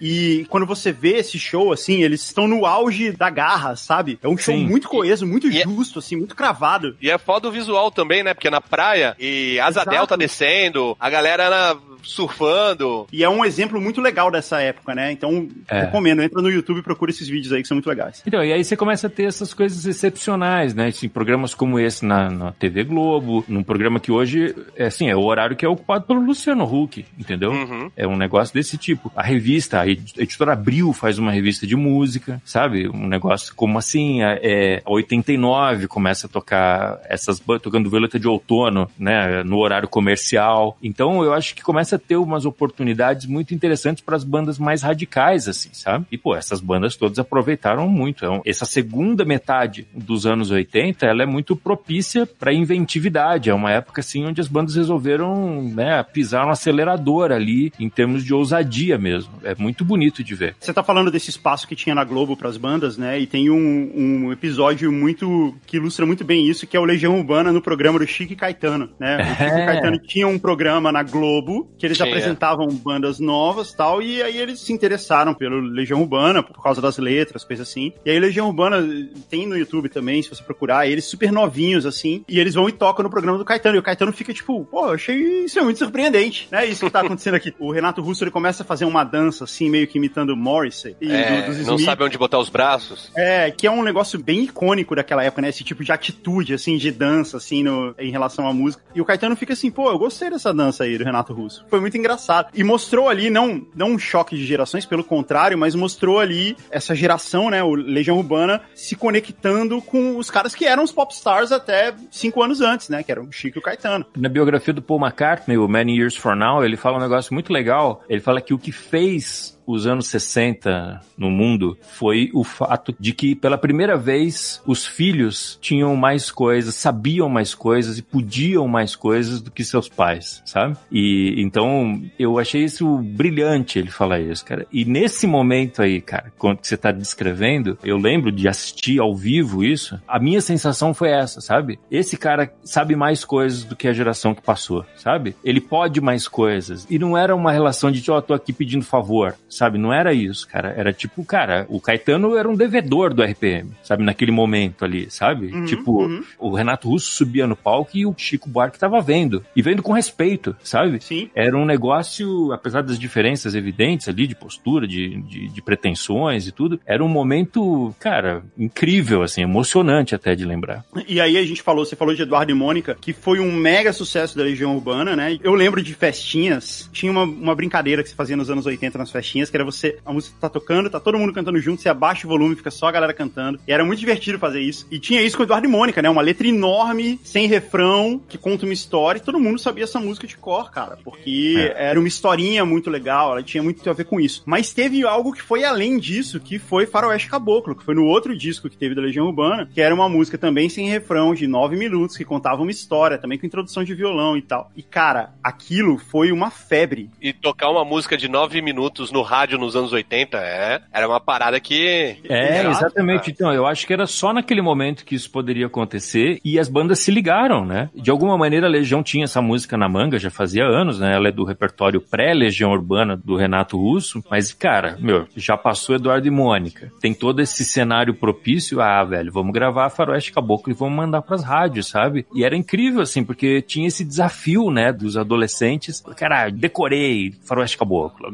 sabe? E- É, pros amigos, é. ficava ali olhando o seu amiguinho não. cantar. Anota no caderninho e fica treinando pra poder, quando o Guga baixar o som na festa, não ficar por fora. E essa parada de ter uma música de nove minutos tocando, nos anos 90, final até, final não, meio dos anos 90, teve uma música que fez muito, muito sucesso, não de rock nacional, internacional, do Guns N' Roses, que era November Rain, que tinha os, os nove minutos, mas eles cortavam, porque a música, ela tem dois finais, né? Ela acaba, aí começa um, um piano e tem mais um, sei lá, um minuto ou, ou dois de, de música. E quando tocava no rádio, eles cortavam, deixava só a, a primeira parte. O que era broxante, mas mostrava que já não dava mais pra tocar uma música de nove minutos no, no rádio. E também porque essa parte era parte do solo, não tinha um cara. A, a história tinha acabado já, não tinha um cara cantando. Esse, esse lance da letra é muito importante, assim. É muito O que? No, no November Rain? É, no November Rain, é. Esse segundo final da música não tem mais letra, né? Ou tem? Tem. Everybody needs somebody. Ah, é verdade, tem. É verdade. Mas, É, mas assim, é em verdade inglês, é- né? É, mas assim,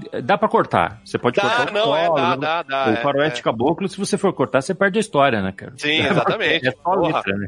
Não fica Cara- sabendo que o. Spoiler, gente. O João morreu. E virou um filme, né, cara? Isso muitas décadas depois, mas você pensa que. Eu nunca tive coragem de ver o filme, Guga. Também não. Eu vi o filme. Na minha cabeça, o filme é foda.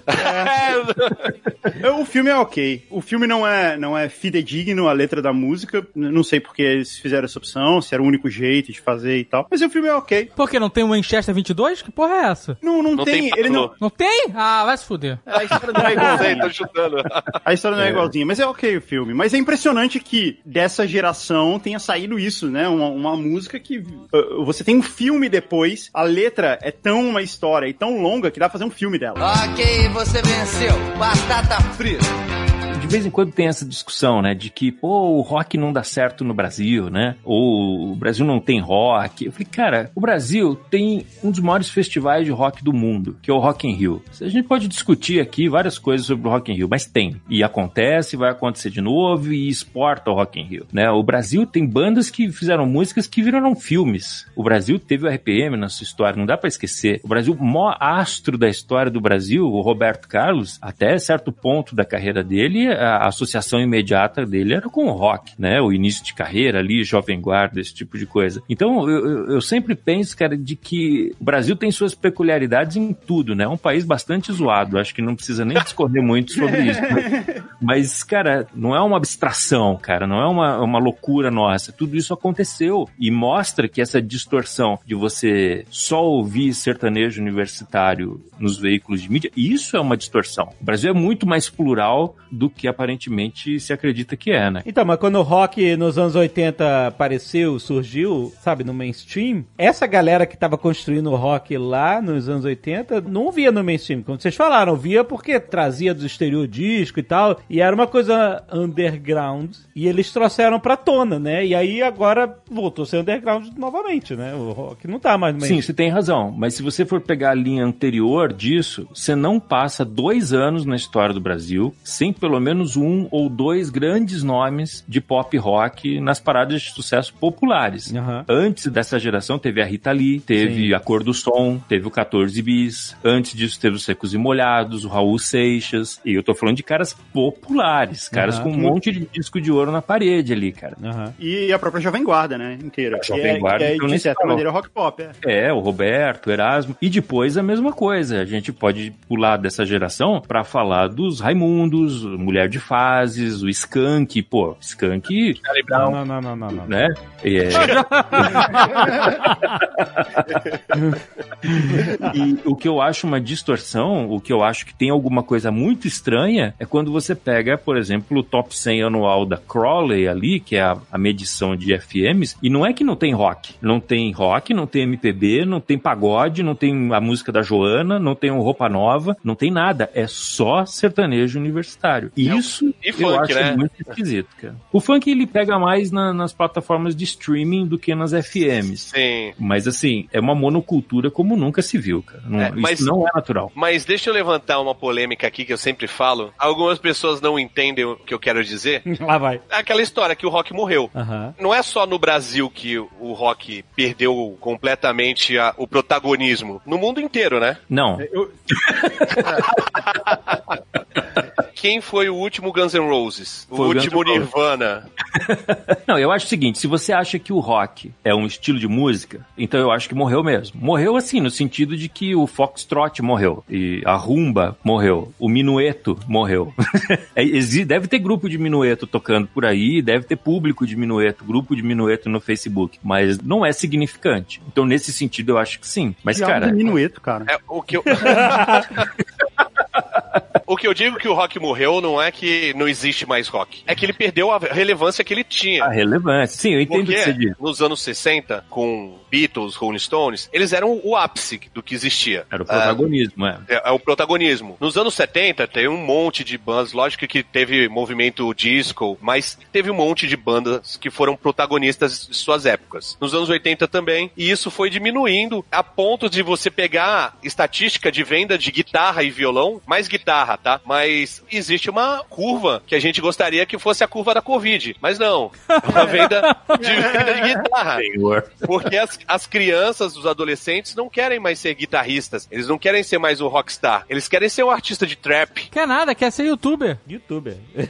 Trap não é o negócio do Whindersson Nunes, não é ele que quer ser isso agora? Não é isso que ele tá fazendo? É isso que ele tá Não falando. sei. De, de rap. Lil Wind, não é isso? Lil Wind? Lil, Lil, É isso, isso, isso, isso. Então, mas tem youtuber no mundo inteiro, tem celular no mundo inteiro, tem Among Us no mundo inteiro, mas se você pega a parada inglesa, tem sempre umas três, quatro bandas de rock. Você pega a parada francesa, tem uma, duas bandas de rock, portuguesa, argentina, todos E esses no Brasil países... não tem. Cara, é só um negócio, cara. É, E eu acho que tem uma coisa muito esquisita. E eu não tô aqui lutando pelo rock, não. Eu quero que o rock pegue fogo. O que eu tô lutando é pela diversidade, né, cara? Até porque eu acho que o espírito do rock, quando você vai num show do Baiana System, por exemplo, pra mim é a melhor banda de rock do Brasil e uma das melhores de todos os tempos. Então, quando eu falo essa parada do rock morreu, sempre me vem gente falando daquele cover de Led Zeppelin novo, qual é o nome? Ah, o Greta Van Fleet, aí não dá. Exatamente. Eu quero dizer, ah, tem coisa boa nova. Aí sim, mas a coisa boa nova, eu até acho uma boa banda, mas ela é Led Zeppelin puro. Ela não inventou nada, ela não revolucionou nada, sacou? Então, não existe mais a banda que revolucionou o rock e se tornou o fenômeno que foi o Guns N' Roses. Você não vê mais uma banda que transformou a adolescência toda em, em camisa xadrez e cabelo comprido, sacou? Como foi o Nirvana. É Não, isso a que eu, a que eu banda que uniu todas as tribos, né? A Norvana, exatamente.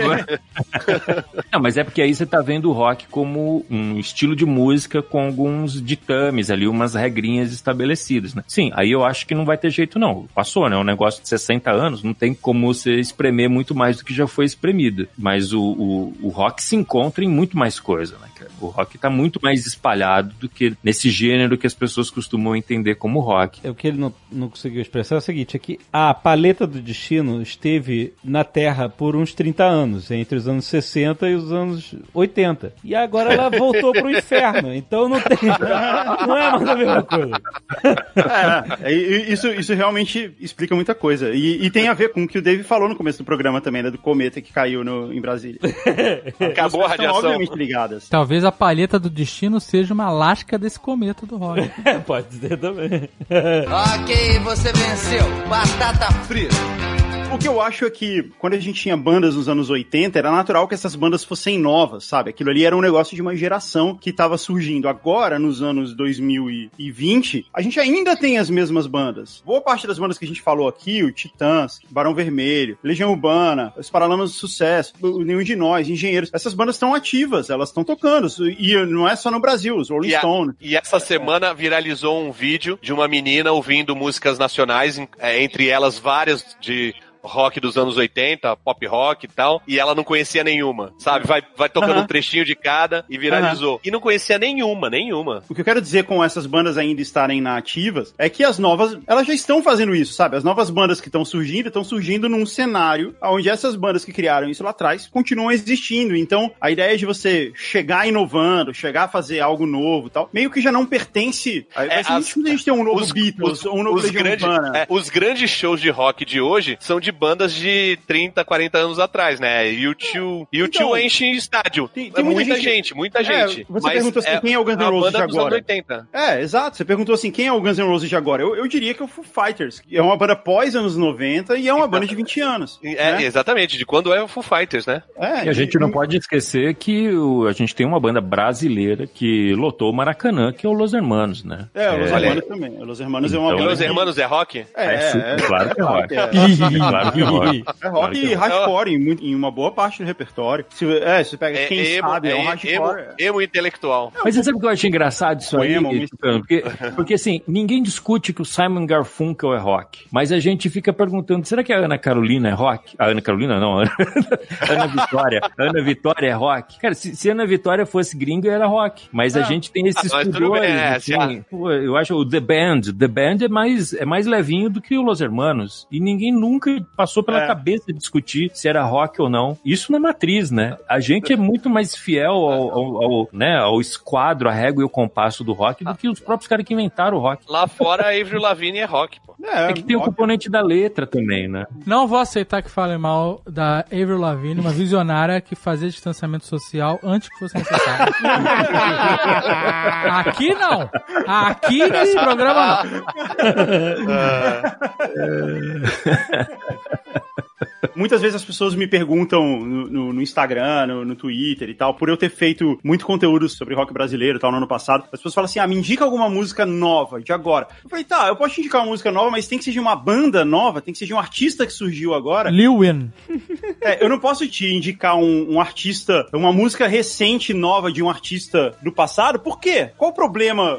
O Paul McCartney lançou um disco no passado, que é um disco atual, é um disco e é um disco muito bom. Então, assim, essa é uma música nova, ela continua sendo rock, continua sendo uma música nova, embora ela seja feita pelo Paul McCartney, que é um cara que é um popstar desde, sei lá, quantos anos faz? 60 anos. E tudo bem, não tem nada demais. Isso é até legal, é até bom a gente ter pessoas septuagenárias fazendo rock. É uma coisa maneira. É que, por exemplo, até 10 anos atrás, uma banda que enchia estádio, o estádio e até a arena de torada era o ACDC. Só que um tá cego, o outro tá surdo. Um morreu. O outro morreu. É, então, acaba, tá ligado? Exato. Eles não vão viver pra sempre. Quer saber uma coisa mais surpreendente do que isso? Um captador Keith de Richard tá guitarra. vivo. não, não, isso não é surpreendente. Isso a gente saber como-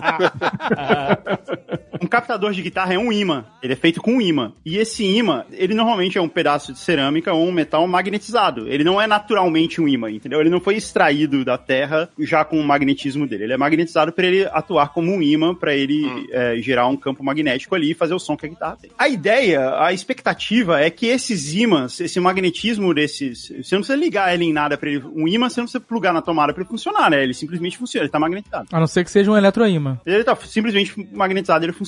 E a expectativa é que esses ímãs durem 100 anos. As primeiras guitarras elétricas foram feitas no final dos anos 40, que as guitarras que a gente tem até hoje, no começo dos anos 50. Então, daqui a 30 anos, aí sim você vai ver essas guitarras começarem a falhar. Olha que louco isso, cara. Que simbólico isso. Mas pode ser que seja antes, ninguém sabe. Nunca uma guitarra falhou antes. Mas elas perdem magnetismo do dia pra noite ou elas vão ficando. Não, e- elas, elas vão decaindo com o tempo, aos poucos. Olha aí, que poético, Guga. Olha aí, Guga. O magnetismo da guitarra tá levando o rock and roll embora. A cometa, cara. Isso seria foda se todas as guitarras fossem feitas do mesmo metal do cometa do rock and roll. Exato, do cometa, olha aí. É, exato. E aí? Fosse limitado e que o rock seria, acabaria em 100 anos. A gente, a Caraca, gente tem até- eu sei até o nome desse cometa que caiu. Cometa Van Halen. Nossa, mãe. que pereceu recentemente, inclusive, Ed Van Halen, né? É, de Van Halen. Que triste. Mas o que eu quero dizer é que a gente vai viver esse momento simbólico, o momento que as primeiras guitarras começarem a morrer. Será que vai ter uma notícia? Morreu a primeira guitarra. Vai, vai, vai. vai. O que o Keith Richards vai dizer nesse momento, né, cara? Daqui a 40 anos, né? que Richard vai falar imortalidade é uma merda. Exatamente. Outro dia eu vi uma foto do Keith Richards com as filhas dele, assim, umas meninas jovens, loiras, lindas. A legenda era assim: Keith Richards e suas filhas. Quando elas morrerem, o dinheiro vai ficar todo pra ele.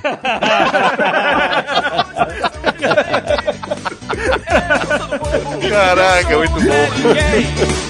Aqui embaixo as leis são diferentes.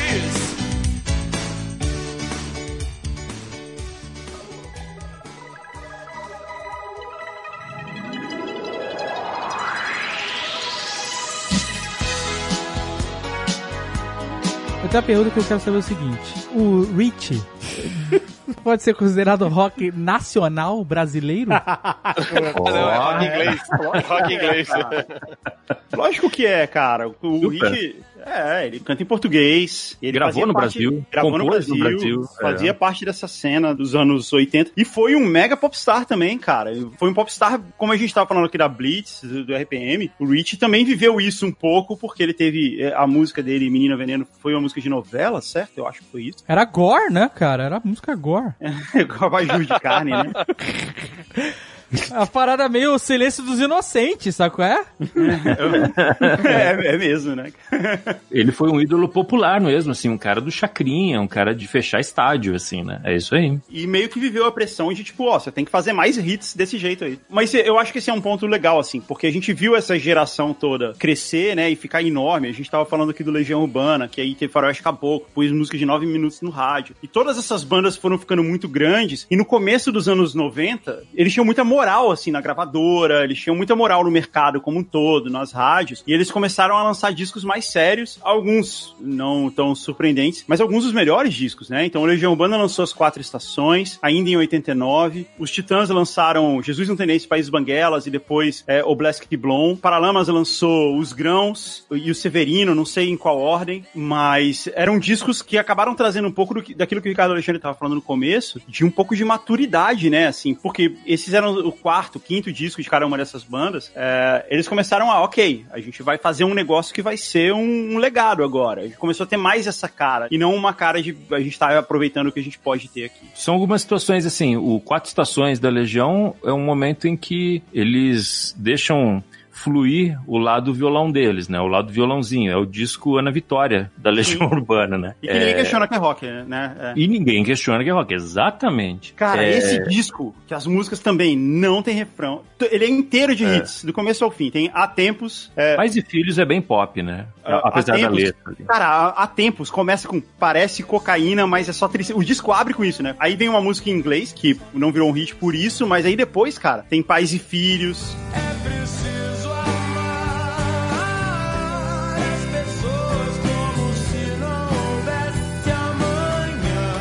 Cara, isso até hoje é um puta refrão, todo mundo canta. Teve também Meninos e Meninas.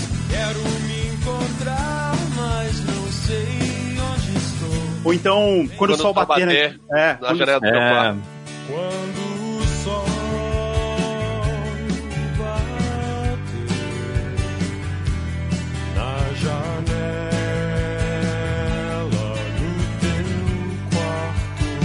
putz, Cara, esse foi um outro grande hit. E era um negócio mais. Quando a gente fala maduro, parece que é tipo, ah, agora sim, esses meninos viraram adultos. E não, não é isso, assim. É, é um negócio que, tipo, porra, eles realmente conseguiram absorver tudo isso e levar pra um outro lado, sabe? Isso era bastante impressionante também. Só que eu acho que nesse momento, Google, o que acontece é o seguinte: essas bandas, eles cresceram, né, cara? E Sim. os contratos dele, eu imagino que o contrato dos três primeiros. É porque eram em três, né? Os contratos normalmente eram em três discos. Quando essas bandas pulam pro segundo contrato, é, elas já vão exigindo coisas, elas vão pedindo coisas. Não, a capa vai ter que ser desse jeito, o produtor é daquele outro jeito. E aí começa aquilo dos Paralamas gravando em Londres, né? Da Legião querer fazer a música do Papola da Índia, sei lá o quê. Ah. Os Titãs vão fazer o disco no- na construção da casa do, do Fromer. E aí eles começam a se indispor com a indústria. E é bem nesse momento que surge toda uma geração de cordeirinhos ali, cara, que é as duplas sertanejas, os caras de pagode. Você acha que é mais fácil você lidar com o Leandro Leonardo com o Renato Russo, né?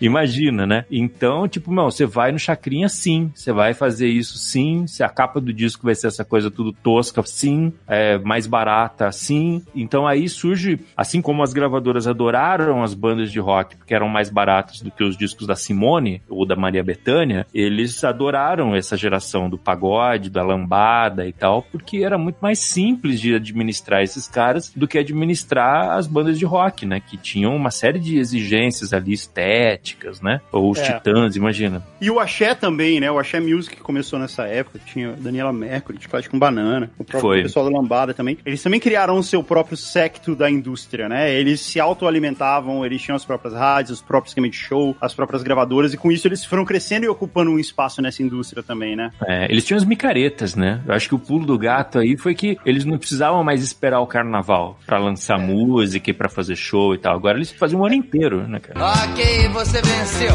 Batata frita. Pô, a gente nem falou dos Paralamas, né? Que, que gravaram um disco também com som brasileiro. Os Titãs também gravaram Miséria, né? Com um casal lá de músicos de rua lá do, de Pernambuco. Então, enquanto tudo isso estava acontecendo, e aí começou essa diversificação, assim, do mercado, né? Começou a ter o axé, começou a ter a lambada, começou a ter o sertanejo. Veio uma outra lasca desse cometa, caiu, que foi a MTV. E deu a vida a uma nova geração do rock brasileiro, com o Pato Fu, também como os Raimundos, acho que principal referência, e várias outras coisas que vieram depois. O Charlie Brown, o Rapa, o Skank, que a gente já falou aqui, o próprio Cidade Negra, e várias outras bandas que são one-hit wonders dessa época também, né? Eu acho que eu costumo dizer o seguinte, quando eu falo sobre o rock brasileiro, eu costumo apontar o ano de 68 ali como um marco inicial da tentativa de você fazer uma música jovem no Brasil, com o ferramental brasileiro, mas olhando para o mundo ali. Então o tropicalismo, os mutantes, é proibido proibir, as coisas que o Gil, Caetano estavam fazendo, eles vão dar ali uma receita que depois vai ser seguida pelo Raul, pelo Zé Ramalho, pelo Alceu Valença, pelo Clube da Esquina, por tudo que veio de interessante. Tudo que a gente estava falando sobre os anos 80, eu acho que tem uma questão geracional ali importante, que é assim, cara, era um país saído da ditadura, entendeu? Um país que não tinha nada, a gente não conhecia nada. Para você ler uma revista, cara, demorava quatro meses, a gente não, não, não tinha noção do que era o mundo, os discos demoravam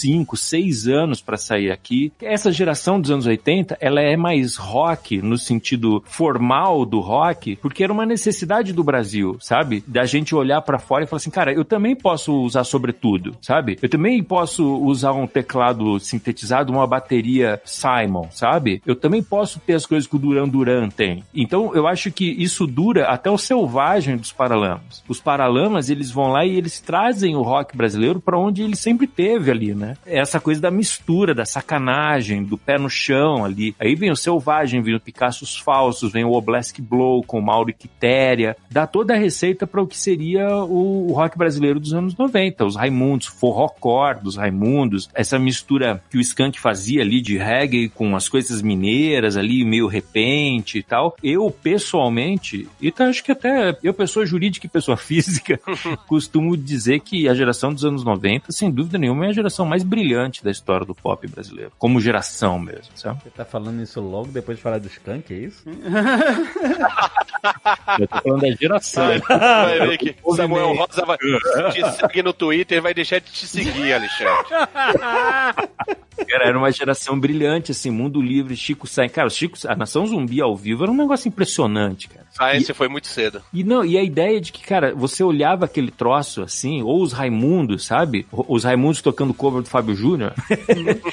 você olhava aquilo, cara, como eu olhei várias vezes assim e pensei assim, mano, isso não existe em lugar nenhum do mundo, cara. Sabe? Não tem em Seattle, não tem em Manchester, não tem em Boston, não tem, cara. E com uma qualidade de som, de ataque. Era um negócio, eu falei, uau, daqui pra frente é só alegria, né, velho? Não durou dois anos. né? Tanto que o Sepultura meio que virou uma, um exemplo disso, né? Nossa, super. Rata Marrata, Zé do Caixão, Zumbi Lampião, né? É, o, o Sepultura virou o expoente mundial disso daí. Foi a época que o Sepultura Foi. virou um- uma banda de primeira linha no mundo inteiro, com esse disco, né, que foi o Roots, e que levava um pouco disso, assim, né? Tinha bastante dessa Com o Olodum, característica. né? que você- não é com o Lodum, era com o Carlinhos Brown. Mas ele tinha essa pegada que você tava falando dos Raimundos, tinha muito no, no som do Sepultura desse disco, e que colocou eles como uma banda de primeira linha no mundo e tal, mas também, como você falou, assim, né? O problema do rock é esse, né? Os caras começam a tretar, não- fez sucesso, começa a tretar, a banda acaba, não, não, não tem jeito. Não é só no rock, não, né, Guga? Não é só no rock. Não é só no rock.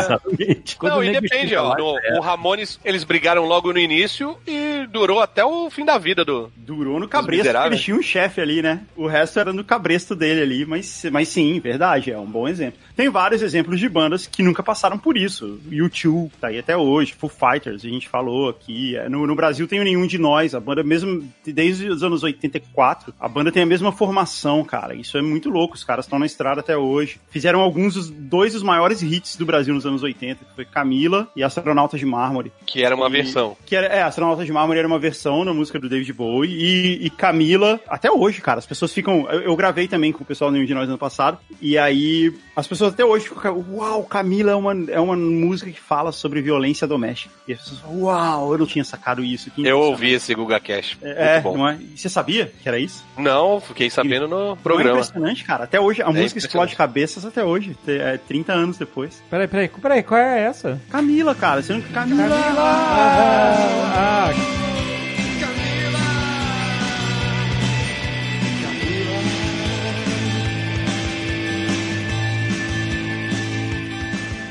Ela fala, eu que tinha apenas 17 anos.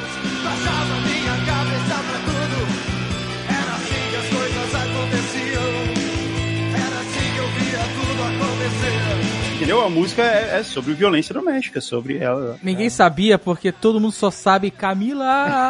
é, que eu sei.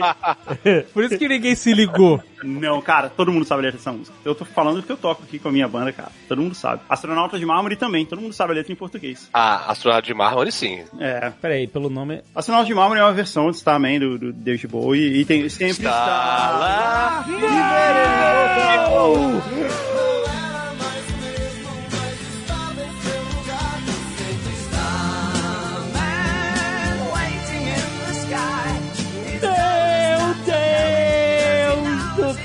nunca tinha parado pra isso.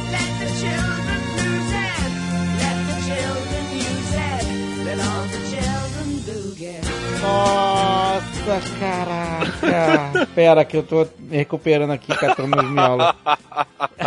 Recolhe os miolos aí, vai. Caraca, nunca, mas nunca tinha ligado. É isso mesmo, cara. Incrível. Mas é igual como eu quero do Kid Abelha, né? Que é uma música sobre um relacionamento possessivo ali, né? É um relacionamento quero- abusivo, né? Relacionamento abusivo, exatamente. Eu quero você como eu quero, é- eu quero você do jeito que eu quero. Eu Ah. quero que você vire Ah. aquilo que eu quero que você vire. Tira essa bermuda que eu quero você sério. Exatamente. É uma pessoa Toma essa, manipulando a outra. É. Ah, tá. Mandando ser do jeito que quer, verdade. A música é toda. Caraca, toda ela calminha. tava mandando o cara trocar de roupa, é isso? Tirar a bermuda, É, é você aí. sério. Eu achava aí. que era sexual a parada. Não vai sair comigo com essa bermuda e camisa de futebol, não. É. Se fuder, tem uma reputação a o zelar. É que nem. Nossa, Nossa, eu achava que tava mandando tirar a roupa Esse dos anos transar. 80 tinha essas músicas calminhas de, de- de- abusivas, né? Tinha, tinha do Sting também, lá do The Police. É, do é. Caraca! Quantos casamentos já foram feitos com Como Eu Quero tocando, hein? Já pensou? Caraca, cara, que loucura.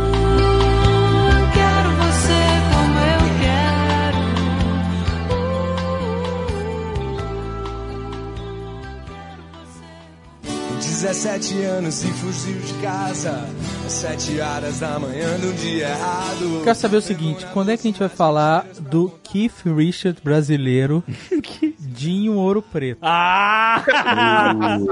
o Dinho é mó legal, né, cara? Eu curto o Dinho pra caramba. Eu adoro ele. Só eu.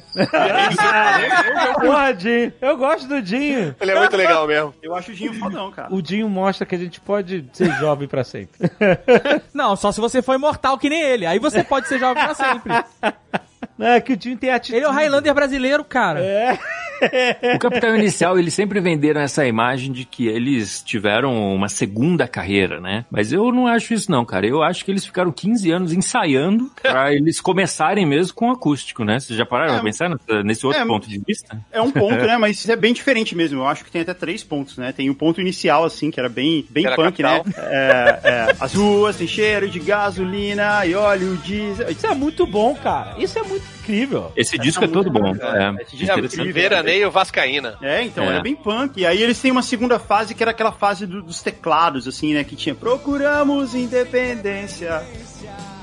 Acreditamos na distância entre nós. Era uma fase mais rock de arena, assim. O Dinho fala um pouco mal, assim, dessa frase, mas eu acho muito legal. É rock de arena sem arena, cara. É só, só Não, gran- não. a grandiosidade. Então, eu quero dizer é que sim, tem coisas boas pinçadas ao longo de todos esses discos, que eles de fato Ah. pensaram no acústico. É, o Dinho concorda com você, ele não gosta dessa fase da banda. Eu já vi ele falando em várias entrevistas, mas. E aí tem essa fase depois do acústico, né? Que eles viraram uma, uma outra banda, uma banda de outra geração. E também estão na estrada até hoje, são uma das maiores bandas, né? Fazem shows enormes e tem um monte de hits. Conseguiram fazer isso funcionar de uma maneira constante, né? Eu só queria saber uma coisa. Pneus de carro cantam? Churururu, chururu? É, cara, pneus, pneus de carro cantam. assim.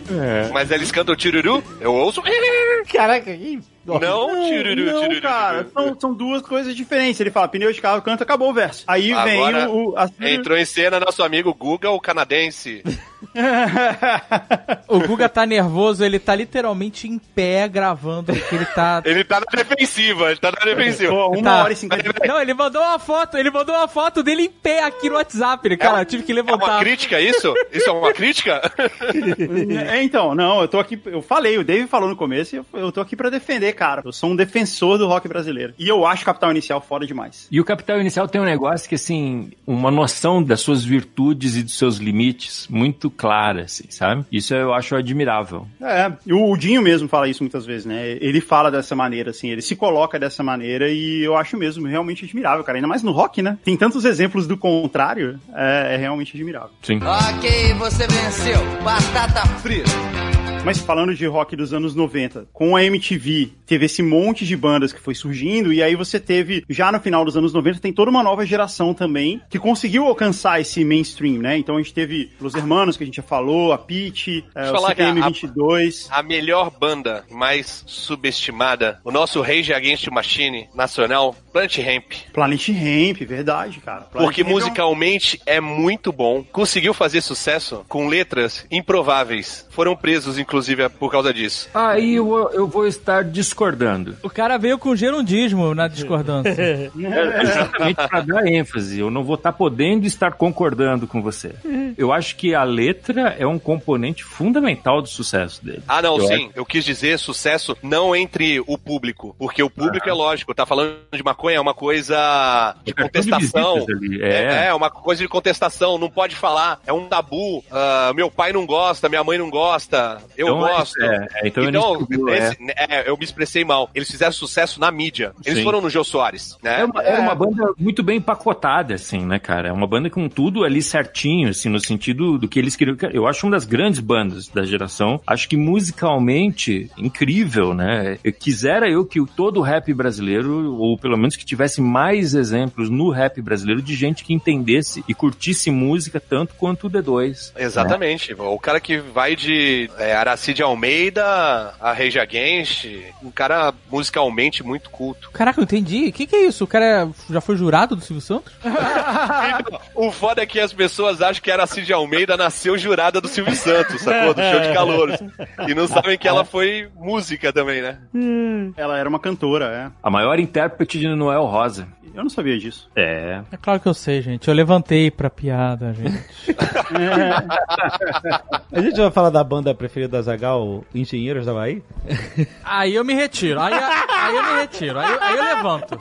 Engenheiros do Havaí, Engenheiros do Hawaii. Vai dar treta, nossa, vai dar muita treta, cara, a galera que gosta do dinheiro. Eu tenho duas histórias boas com o Humberto Gessinger. Ah. Uma foi no Twitter Raiz 2009, alguma coisa assim. Ele tem nome de gente que dá dica de economia no Fantástico, né? Humberto Gessinger. É nome de alemão que adivinha, não é? Tu lembra daquelas lives? Qual era o nome que era TwitchCam? Que era no Twitter? Hum, ah, eu sei qual é. Aham. Ele tava fazendo um acústico no TwitchCam e aí a galera mandando mensagem. Eu falei, pô, toca aquela mais famosa de vocês, o Faroeste Caboclo. e ele ficou puto. O Tucano também, ele escolhe alguns. Os Engenheiros foram uma banda que souberam muito bem aproveitar aquele momento de pico, né, do rock brasileiro ali no, comercialmente falando no final dos anos 80, inclusive porque eles eram uma, uma banda que atazanava a crítica pra caramba, né? Era uma banda que aproveitava o quanto eles eram atacados pela imprensa pra se proteger no seu público. A relação deles com o público ali era muito legal, né? Eles eram atacados pela imprensa? Pô, eles eram espezinhados o tempo todo e o Humberto provocava, né, cara? Eu acho isso demais. Eles faziam aquelas capas todas iguais. Lembra disso, Guga, que eles espalharam que eles iam gravar uma cover do Supertramp, cara? Logical Sound. Não, não sabia disso, não. É, eles espalharam até a letra em português, que era uma coisa muito louca. E eu lembro que eu li aquilo e falei, cara, isso não- não pode ser verdade. Só pode ser um jeito de eles atazanarem a imprensa que atazanam ele, né? E eles nem gravaram, né, de fato. Eu achava que foi só uma jogada ali, cara. E eu acho tudo isso muito legal. A imprensa pegava muito no pé deles mesmo. Até meio de sacanagem, assim, também, né? Meio pela piada, né? Porque eles achavam É. engraçado a maneira como eles reagiam e tal. Então acabou virando isso. Acabou É virando uma provocação, né? Eu, apesar de eu não gostar muito de Engenheiros do Havaí, eles têm umas músicas icônicas, né? Toda forma de poder é uma, é uma música muito foda. Assim, a letra e o caralho. É uma música muito foda, né? Que fala, eu presto atenção no que eles dizem, mas eles não dizem nada. É bom, é bom, Azagal. Essa é boa, hein? Essa é boa. Não é boa? Não é do Ira essa? Tão boa que nem parece Engenheiros, né? Na verdade, Mas- se você repara na sonoridade da música, é, o Engenheiros era uma banda meio diferente, assim, nesse primeiro disco, era um lance meio surf music, mas o nome desse primeiro disco é longe demais das capitais e fala um pouco mesmo sobre. Cara, existia uma cena toda específica, assim, no Rio Grande do Sul, da qual o Engenheiros fazia parte. É até engraçado, assim, como essas coisas que a gente tá falando aqui, tinha a cena de São Paulo, que tinha o Ira, o Traje a Rigor, os Titãs, tinha até a cena punk de São Paulo, né? Tinha o Tinha a cena do Rio, que a gente falou e tal, e tinha essa cena de Porto Alegre também, que tinha nenhum de nós, que a gente já falou aqui, tinha o- os engenheiros, e tinha um monte de banda lá que, que depois tinha os replicantes, é, tinha o The Fala, né? Várias bandas que. Nossa, de fala. Que continuaram depois pelos anos 90, e, ou músicos que mudaram de banda, formaram outras bandas nos anos 90. Tem o Frank É. Jorge, tem o Júpiter Maçã também, depois dos anos 90. Eles têm uma outra sonoridade que saiu dali, né? E os engenheiros talvez tenham sido a banda que ficou maior. E quando eles foram gravar o segundo disco, que é o Revolta dos Dantes, essa sonoridade mudou bastante, né? Esse som que eles faziam, que era um surf music ali, meio estranho, sei lá, mas ele virou um, um lance mais folk, né? Ele- o disco deles é totalmente com violão, com eles trouxeram um guitarrista novo que não tocava rock, sabe? Que não veio de uma banda de rock. E esse disco, Revolta dos Dantes, foi também um dos maiores sucessos dos anos 80, que tinha Infinita Highway, também uma música de 5, 7 minutos que tocava na rádio. Verdade. É, E cunhou uma frase também que até hoje tem gente que fala, mas não sabe de onde veio, que é o papo é pop. O Papo é Pop, que é outra maluquice, assim, que é um disco de bateria eletrônica que eles fizeram depois, que é uma sonoridade também diferente. Eu pessoalmente não gosto de Engenheiros do Havaí, mas tem seu mérito. Embora todo mundo saiba que o maior músico, maior expoente do rock gaúcho é Vander Wildner, né? Grande Vander. Ok, você venceu. Batata frita. Eu só tenho uma observação, não é uma crítica, é só uma constatação. o Pato Fu, assim como a Billie Eilish, estão numa categoria de bandas que só existem porque tem microfone. Como assim? ah, porque que- cantam assim, cantam suave e tal. Porque se for um acústico, você não tem vocal. Pode. Ah, mas então. Se tem um acústico, não tem vocal, amigo.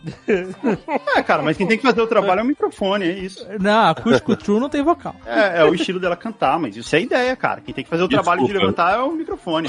Essa, é, essa crítica a gente pode aplicar, inclusive, ao Nerdcast, né? É, Não, não foi, não foi crítica. Primeiro, primeiro, não foi Não, crítica. pera, pera, pera. Calma aí, calma aí. Vamos lá. Ricardo, o Nerdcast é um papo de bar. Você já viu microfone em papo de bar? O Nerdcast acontece em todos os bares do Brasil. É só juntar quatro nerds e tem um Nerdcast. E não precisa de microfone. Olha só que defesa. E o Nerdcast nasceu muito antes e vai existir depois que acabar tudo. É verdade. Quando os microfones forem desligados, o Nerdcast ainda existirá. Quando o imã do microfone falhar daqui a 100 anos, o Keith Richard dirá: